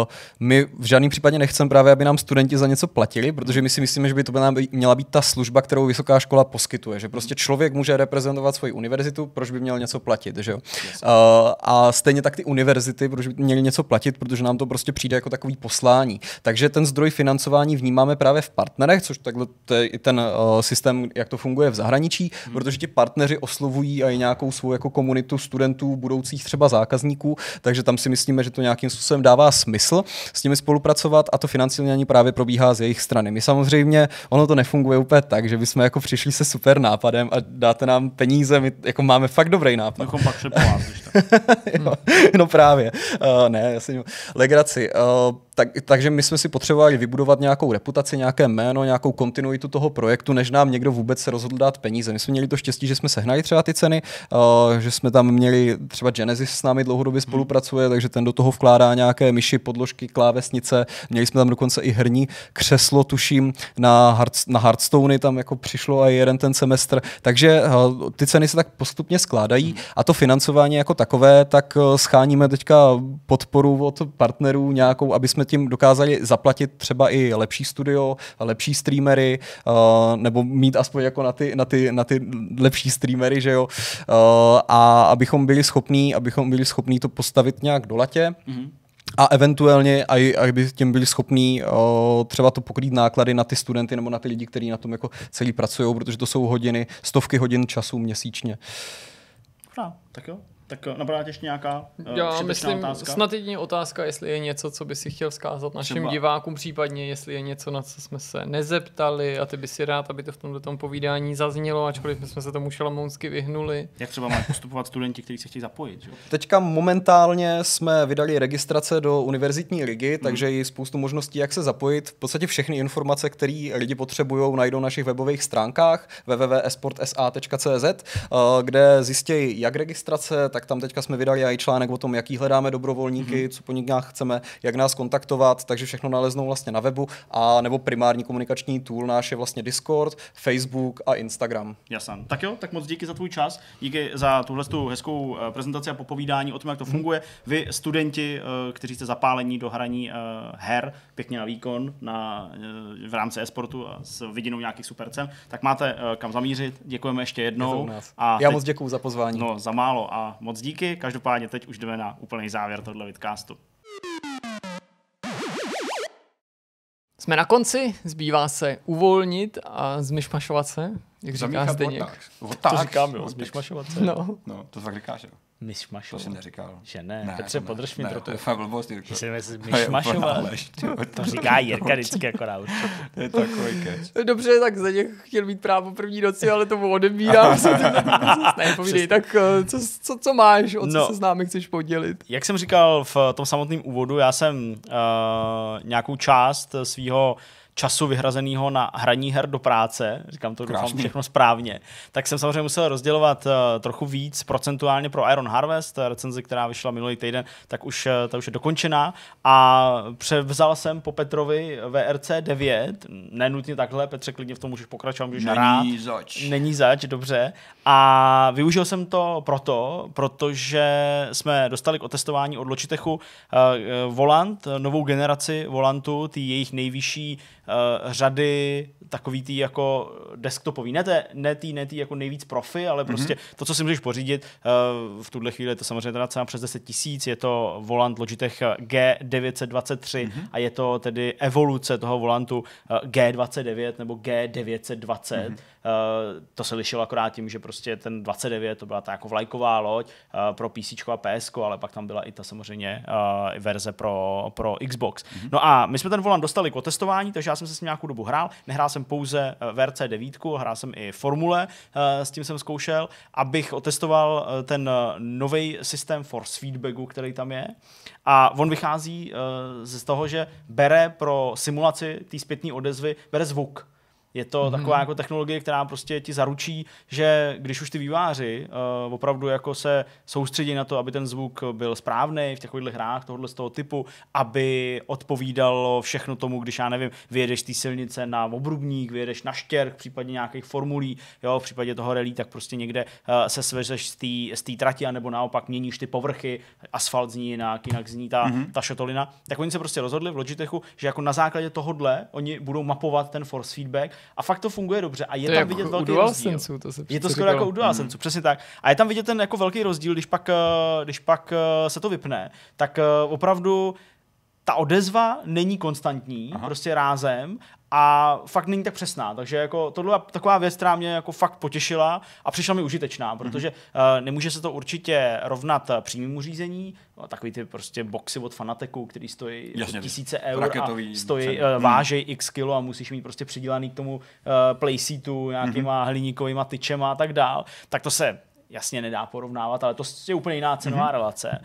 Ale fakt jsem si říkal, jako zní to jako kliše, nebo zní to jako prostě blbost, ale jako posunulo se to a fakt to auto líp vnímáš. Super. Líp vnímáš prostě to, když by se měli zablokovat kola, jo, ten smyk prostě zadních, je to fakt hezky to přenáší mm-hmm. na ten Takže to je jako věc, která mě potěšila hodně. Na druhou stranu ale, je to téměř jediná věc, kterou jako bych na tomhle volantu vyzdvihnul oproti té 29, 90, uh, promiň, 29 a která by mě jako asi vlastně ani nepřiměla jako jít si hmm. koupit ten volant jako novej. Protože třeba to zpracování toho samotného volantu mě překvapilo, jak lacině působí my jsme tady rozebírali hmm. i tady jako v, v kanclu tu krabici, takže i kluci to viděli, ale prostě ta koženka nemá ani jako přesně slícovaný ten šéf. Nerovnoměrně položená. Je to, je, to, je to, a je to fakt takový jako opravdu laciný, jo, že prostě se ti trochu spotějí prsty, to se ti spotějí vždycky hmm. u takového řízení, klouže to potom, jo, jako není to moc hezký. Pak mě třeba překvapilo, byť to mi jako tolik nevadí, nebo jako s tím umím úplně v pohodě žít, že se ani nesnažili o nějakou evoluci těch, eh, těch pádel prořazení. Hmm Jo, jako jasně, nice to have by bylo pěkný, kdyby byly rozdělený, vlevo mm-hmm. i mhm. vpravo, nahoru a dolů, tak jak by to jako mělo být. To není, ale pořád je to ten prostě rovnej uh, laserem vyřezaný blok hliníku, který je tam prostě i s těma, neříkám jako ostrejma hranama, jako, který by se spořezal, ale jako není jak zaoblenýma hranama prostě plácnutý za ten volant, jo, není ani nějak prohnutý, nějak ergonomicky upravený, ne, prostě jsou taky jako bloky dvou hliníků, jo. tak to je, to je takový trochu jako zvláštní mm-hmm. a pak teda, jako co se proklamuje jako taková velká novinka nebo velký vylepšení, tak je brzdový pedál, který uh, má teď už jako normálně klasickou kovovou pružinu. Je to cejtit, určitě jo, ale zase bych to neviděl jako nějakou mm-hmm. úplně jako mega velkou prostě evoluci. Takže za mě, jako pokud třeba nemáte volant, scháníte volant, nechcete si kupovat ty věci od toho fanateku, právě přemýšlíte jako nad těma s těma úrovněmi, protože pak tam jsou ještě Trustmastery, jsou tam samozřejmě volanty mnohem levnější, jo, ale mm. jako fakt bych se asi zamyslel, pokud ho máte, pokud ho nemáte, je to asi dobrý, ale furt velká investice. Že nějakých těch 12 přes, přes, přes 10 vlastně tisíc je to, dost, je jako. to, různě se to pohybuje v těch hmm. obchodech, ale je to jako, jako přesto. Takže uh, vlastně mám z toho takový jako rozporuplný pocity. Poslední věc, kterou bych jako vyzdvihnul uh, a jsem rád, že to udělali, tak je, je prostě jako jedna verze toho volantu, nějak jako neočíslovaná jinak a prostě jedna verze je pro Xbox, druhá je pro PlayStation, včetně toho PC, to je vždycky, mm. ale už se to neliší tou výbavou, protože jo. loni, nebo loni, já říkám loni, ta předchozí generace toho volantu, ta G29, tak ta oproti té G, uh, G920, tak měla ten uh, otáčkoměr ledkový. Jo. Mm, to si matně vybavuju. A, no. a tam ta druhá ne. A teď mm. už to mají jakoby v oba ty modely, už to mm. není ten rozdíl. Tak to se mi líbí, jako, že to jako sednotili, protože já jsem jako úplně nechápal, proč to tak jo, je. Jo, jako, ty volanty stály stejně, jo, mm. prostě, takže to bylo hodně zvláštní. Takže uh, tolik tomu, zkoušel jsem to uh, na PC, zkoušel jsem to i připojovat k PlayStationu, to funguje, prostě to rozpoznání, všechno, všechno je v pořádku a ten doprovodný software na PC je jenom aktualizací toho, který byl i pro tu 29, takže tam se nic zásadního mm-hmm. nezměnilo. Ale jako byl jsem rád, že jsem mohl otestovat a ještě plánuji nějaký jako ucelený článek, kde prostě ty, ty, ty moje dojmy, to nebo nějaká jako test recenze ve smyslu toho, že bych tam měřil něco a podobně, ale spíš dojmy, tak, tak ty chci ještě na webu vydat. No a co se týče jako nějakých dalších věcí, tak jsem se konečně propracoval takhle. Uh, nedostal jsem se furt do kina na to, aby jsem se podíval na Tenet. Jo. Už dvakrát jsme jako s Marketou byli takový, jako že půjdeme a dvakrát jsme prostě nešli. Tak jsem takový trochu jako smutný, protože jsem to vidět chtěl, bez ohledu na to, že přichází spíš určitá kritika, možná nepochopení toho filmu. Já moc Nolana vlastně jako nemusím, ale vždycky se rád na ty filmy podívám, aby jsem jako věděl, jestli se to třeba náhodou nezlomilo. Takže Teneta jsem furt neviděl, ale včera konečně jsem si před spaním pustil první díl Raised by Wolves, uh, novýho sci-fi, poslední, poslední sci-fi seriálu. Taky jsem o tom tak. mluvit, to je dobrý, já jsem viděl taky. Jo, viděl jsi to. Už tak, ale v neděli jsem na takovou, ne, v, sobo, v pátek tak, vlastně, když to bylo. Protože já už nic dalšího nemám, tak můžeme když tak jako volně navázat. Ne, no v pohodě, to jako řeknu. Ale já teda jako chci říct, že uh, ten film produkuje Ridley Scott. Seriál. Seriál. Produkuje Ridley Scott a myslím, že natočil buď první dvě nebo první tři epizody. První dvě, myslím. Možná první dvě. Takže moje očekávání bylo poměrně vysoký, protože Ridley Scott je zase takový jako guilty pleasure poslední dobou, takhle to skoro říct, i když má za sebou samozřejmě jako legendární filmy, tak jako nemůžu říct, že všechno, co pak natočil, nebo v poslední době, že by se mi líbilo a trefilo hmm. do vkusu. Ale jako říkal jsem si, tak tohle působí z těch trailerů tak jako minimalisticky, jo, mohlo by to být takový vlastně pořád takový prometeovsko, alienovský, furt takový ten jako, jako no, ten jo, svět to minimálně ty, připomíná, jo, prostě, ten spíš toho Prometea, takový ten tak, jako tak. pustej, takový nelidský. Tak jsem si říkal, to bude určitě dobrý.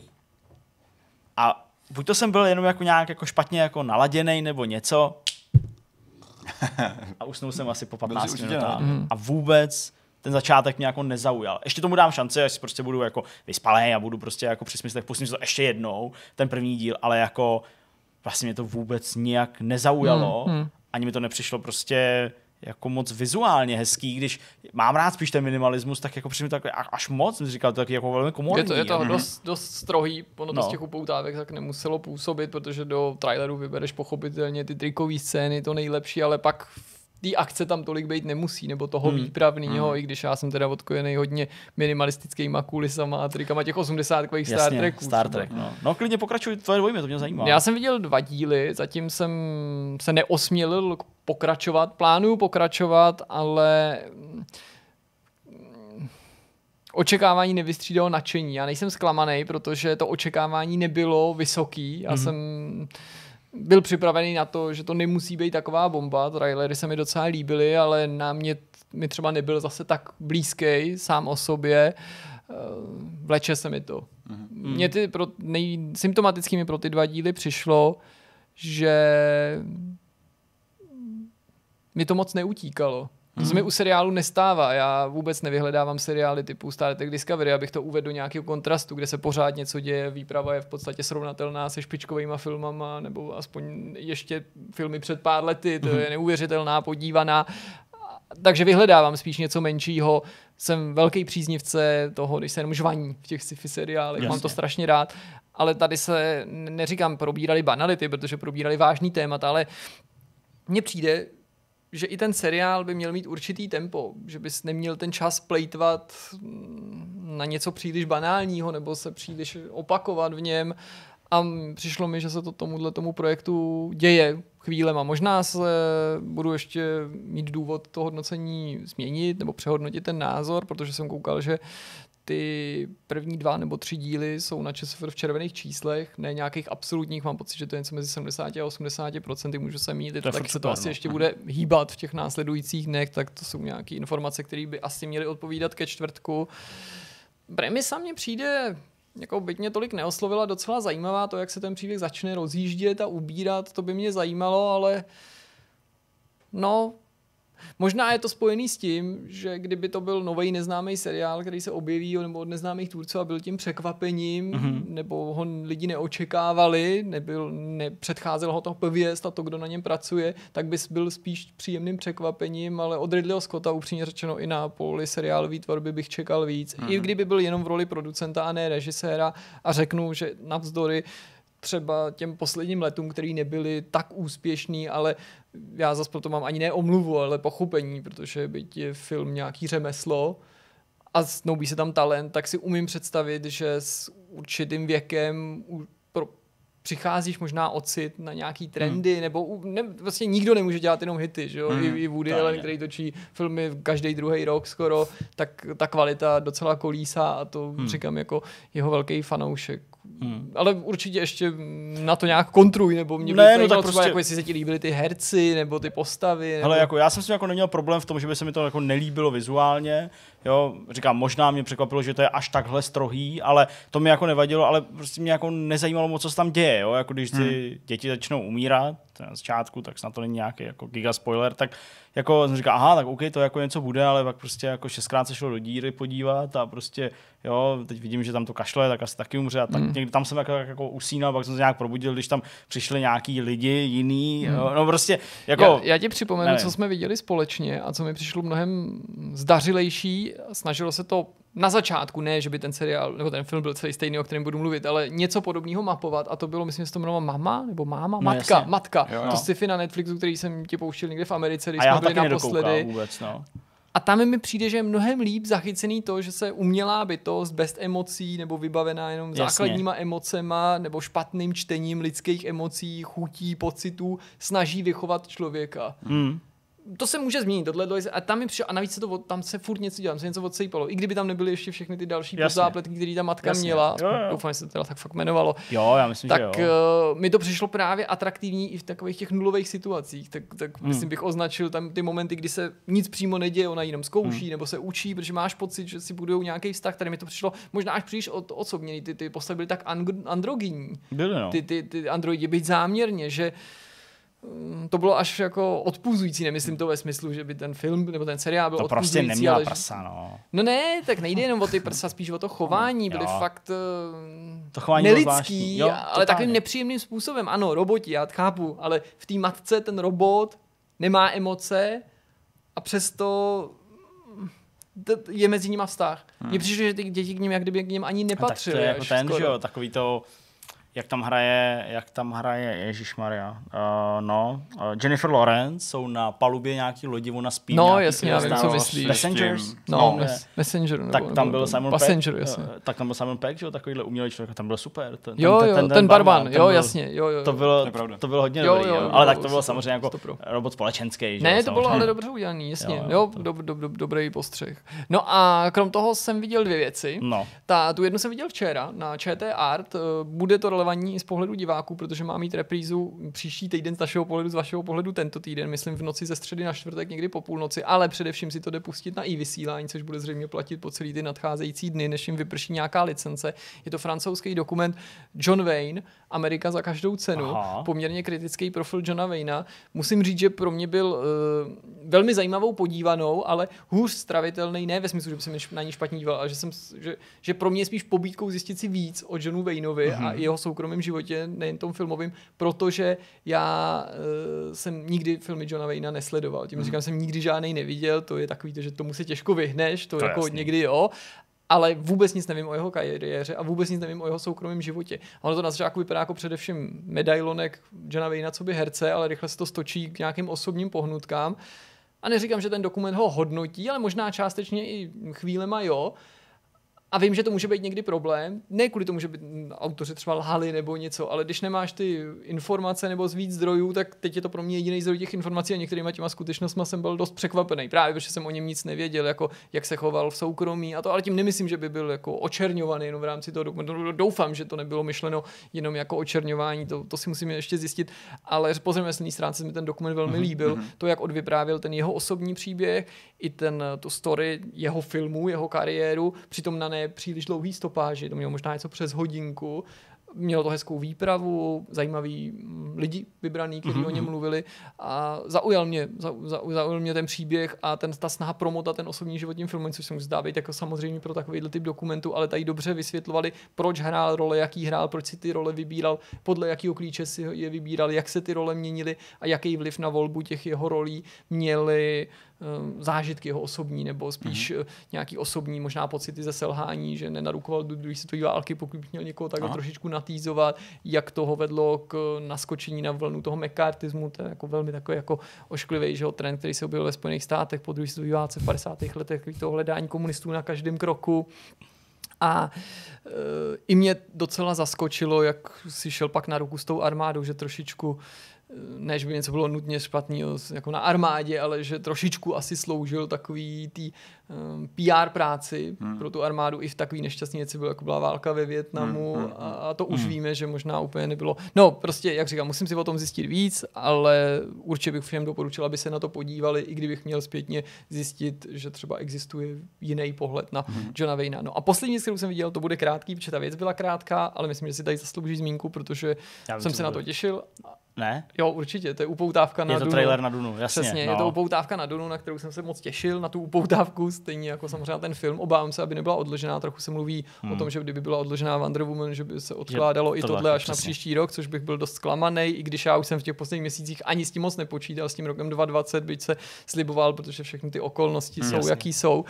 A upoutávka mě určitě nesklamala zaujala mě, nebylo to poprvé, když jsem to viděl i v pohybu, nejen že ty fotky, protože jsem viděl nějaký vytřesený strašný teaser tak natočený v kině, někde foťákem, zřejmě nějakým sněhulákem, Alcatelem, prostě divným. A jediný, o čem jsme se bavili se Zdeňkem, dával jsem to pak na Twitter a chtěl jsem, aby to tady zaznělo, nebo abyste mi třeba nějak oponovali, nebo jsme si k tomu něco třeba řekli na ten záznam, je, že uh, Oceňuju, že ta Duna není zaměnitelná s jinýma moderníma sci-fi. Že myslím, že co, co si troufnu hádat z té upoutávky, už teď to vypadá, že bude mít nějaký svůj vlastní charakter a to se mi líbí. Ale trochu mě mrzí, že Denis Villeneuve, který jinak považuji za skvělého režiséra, nebo ne, že bych všechno, co dělal, byl z toho automaticky super nadšený. Jako takový režiséra potřebuji, jako fanoušek sci-fi, uh-huh. který dělá i takovýhle druh sci-fi. Mi přijde, že jí možná jako zbavil určitýho charisma. Hmm. A na Twitteru mi na to někdo odpovídal v tom smyslu, že to je jasný, že už to nemůže vypadat jako ta Lynchová. Já jsem odpovídal, že jsem jako nemyslel nutně, že by to mělo vypadat jako ta Lynchová ale že bych si přál, aby to mělo něco z toho charakteru té Lynchovy Duny, anebo ty žadarovský vize nerealizovaný v tom ohledu, že já si pod tou Dunou představu, to je samozřejmě, ano, subjektivní, že by měla být nějak výstřední. A že tenhle ten svět mi přijde hodně normalizovaný, když to tak řeknu. Hmm. Jaký nehezký slovo, ale přijde mi, že se na tu situaci hodí. Že ano, je to jiný než jiný sci-fi, nespleteš si to se Star Wars nebo jinýma populárními sci-fi fenomenama posledních let, ale přijde mi, že je to záměrně učiněný tak, aby ta Duna i po vizuální stránce byla stravitelná. A já jsem tu knihu, stejně jako ty, tu její adaptaci, tu televizní, co vznikala tady na Brandově moc nepouštím, to byla právě taky dost taková normalizovaná, ale i ty nerealizované adaptace považoval právě za věrnější té předloze, když nebyly takovým způsobem dělaný, nebo takhle, když se podíval na tom vizuálně Giger nebo tenhle výtvarník, ale prostě když byli jako takový nelidský, takový víc vzdálený mm. tomu naší architektuře, našemu stylu, našemu designu, a možná bych si přál, i když se mi vlastně líbí ten její styl, kdyby byl odvážnější nebo víc takový, jako jsme strašně daleko v budoucnosti, který jsou úplně jiný, žijou úplně jiným způsobem života, mají na, aby se to víc bylo akcentované, aby to byly úplně jako překvapivý výjevy, aby ty věci nevypadaly tak nějak, jak si je představujeme. Hmm. Víš, jak to hmm. myslím? Hmm. Aby ty, ty, ty oblečení, lodě, všechno má takovou jako očekávanou podobu, a někdy je u sci-fi fakt strašně osvěžující a super, když právě přináší ty úplně nový nebo zvrácený nápady, nebo úplně hmm. bizarní věci, jako byla mimozemská loď v prvním vetřelci, nebo hmm. borská krychle, prostě něco, co je nečekanýho a jde úplně proti nějaký naší lidský představě to o tom, pravda. jak to má vypadat. Hmm. No, jako já jsem vlastně smutný, že jsme krát pořádně neviděli nějakou tu toptéru nebo něco, že tam tak jako myhla, někde tam jako, jako letěla, ale jo, jako tak souhlasím v zásadě. Já jsem spíš rád a to oceňuju, že jsou přesný minimálně ve výjevu těch scén, byť ne třeba v těch kulisách, ale že jako vzhledem k tomu, že jsem to četl nedávno, hmm. tak teď to mám jako, myslím, ne poprvé, ale, ale jako, když jsem to četl naposled, tak je to fakt nedávno, tak mám jako v živý paměti přesně ty jako scény z té knihy a odpovídají jako perfektně, líbí se mi i, jak je zpracovaný ten štít, že, jo? že prostě v té Linchově je to hodně takový jako osobitý, řekněme. No, vlastně taková jako krabice Taková divná no, krabice, no, prostě. přesně 3D model nějaký takový. Ale tady opravdu jako, že jo, že to prostě nějaký pole, který tak jako se vlní a tam to vlastně i řečeno, je to jako bzučí a vlní, takže to jako splňují, nebo když prostě uh, Paul s matkou, že jo, přebíhají prostě z jedné té jesky, někde je to málem, málem zasypé celý, tak když prostě přebíhají vlastně k těm, k těm skalám, ještě než, ještě než jdou za Fremenema, tak je to, tak je to jako přesný a to se mi prostě líbí. Ale asi až pak celku, no, jako uvidíme. Já mám určitý jako problémy s tím, když se prostě mění ty postavy a to jako nemyslím vůbec jako na, na to, aby to bylo vyvážený ve hmm. smyslu mm. prostě rasy a barvy kůže, ale prostě No, to je jedno, no prostě provedli tam nějaký změny v tom, v tom, v tom filmu, tak uh, prostě uvidíme, až to bude. Doufám, že to bude letos. No a co si Petře viděl ty? No, to je dobrá otázka. Já jsem toho moc neviděl tohle týden. Já jsem hrál Tony Hawka, to je tak docela mluvili docela dost o Hulkovi. Okay. A v nějakém volném čase, když jsem umíral před spaním, tak jsem si řekl, že něco zahrál, ale nějak se mi nechtělo nic rozhrát. Taková ta situace, kdy máš něco hotového, ani VRCčko. No, a jediné, co jsem měl instalovaného, tak byl Final Fantasy 8. Ten remaster, co vyšel nedávno uh, před rokem a půl na P4, ta Steamová verze, vlastně, která, kterou vydali. A to byla jedna z mých nejoblíbenějších her dětství. Byla vlastně hra, která mě naučila hrát japonský RPGčka, tak jsem si říkal, jaký vliv to na mě ještě bude mít. A pořád má, pořád prostě ta nostalgie, ty vzpomínky vlastně souvisejí s tím hokem, jako hrát se o tom dneska bavíme. Tak uh, pořád platí, pořád tu hru znám jak svý boty, ale pořád mě to vlastně bavilo. Mm-hmm. Nicméně ten rozsah je prostě hrozně velký. Takže to dohrál až jako následující den. Hrál jsem asi tři hoďky. A řekl jsem si, že vlastně úplně nepotřebuji podstoupit všechny ty věci znovu, protože bych to hrál znovu stejně, stejným způsobem, jako jsem ji hrál vždycky. Nedělal bych nic jinak. Vždycky, jak si člověk říká, že budu hrát se Skyrim po 18, teďka budu hrát za toho mága, tak to jsem nikdy nehrál, to se nikdy nestalo. Vždycky to hraješ úplně stejně, abys náhodou jako neudělal nějakou jinou chybu. A jinak jsem vlastně nic neviděl, na Netflixu jsem nic nerozkoukal, uh, nějak jsem ani nežil ten, tenhle týden, což jako není úplně výjimka. Petr se vrátil do práce totiž. Je to, je to divný, no. Stávám, stávám sedm po dlouhé době a jsem takový unavený. Zdravě, ale unavený. Nemoc, uh, vážím si svého volného času najednou, protože když už nějaký máš, tak je to jako, že si lehneš a spíš. Tam nic moc není jako navíc. Ale ono, já chtěl bych nějaký věci nový vidět, ale bohužel nemám inspiraci. Tak v práci možná. No, to, to moc nevím. Tam hodně koukám na fotbal, kolegům přes, eh, přes monitory a podobně. To mě úplně neba. Takže... Petr se totiž stal uh, šéfem asociace fotbalových trenérů v České republice. Oni teďka uh, scháněli nový lidi právě, že? a Petr na to zareagoval. A... a oni chtěli někoho, kdo je nezaujatý sportem, tak to jsem byl ideální. Přesně, můžete mi věřit, že já nikomu nefandím. Co je to ten fotbal? přesně. je to s tou pálkou? přesně. To s tou raketou? Přesně. Musí vždycky vyběhnout po žebříku a pak a hodit tu krychli uh, do té kulaté Tou lakrosou holí. Přesně tak. Přesně Takže tak. bohužel nemůžu moc přispět do debaty o tom, co jsem zažil. Pořádku, no. To tak prostě někdy hold je a někdo tak prostě bývá. No. Tak uh, to je asi všechno z tohohle yeah. z toho vidcastu, číslo 136. Uh, předali jsme vám všechno, co jsme pro nás měli připravený, takhle hezky ve čtvrtek uh, v podvečer. A vzhledem k tomu, že končíme uh, místního času 19 hodin 48 minut. No ale to mi přijde luxusní. Tak je to luxusní, čas. protože stream z Ubisoft Forward 2 uh, probíhá až za hodinu, takže my si stihneme i dokonce jít nice. uh, něco koupit k jídlu. Kde jsou takový ty, kde jsou ty časy, dvě minuty kdy do jsme začátku. měli na to dvě minuty, přesně. Takže uh, tolik tomu, začínáme nový týden, tak uh, doufám, že bude stejně zajímavý jako ten minulý. Mějte se hezky. Ahoj.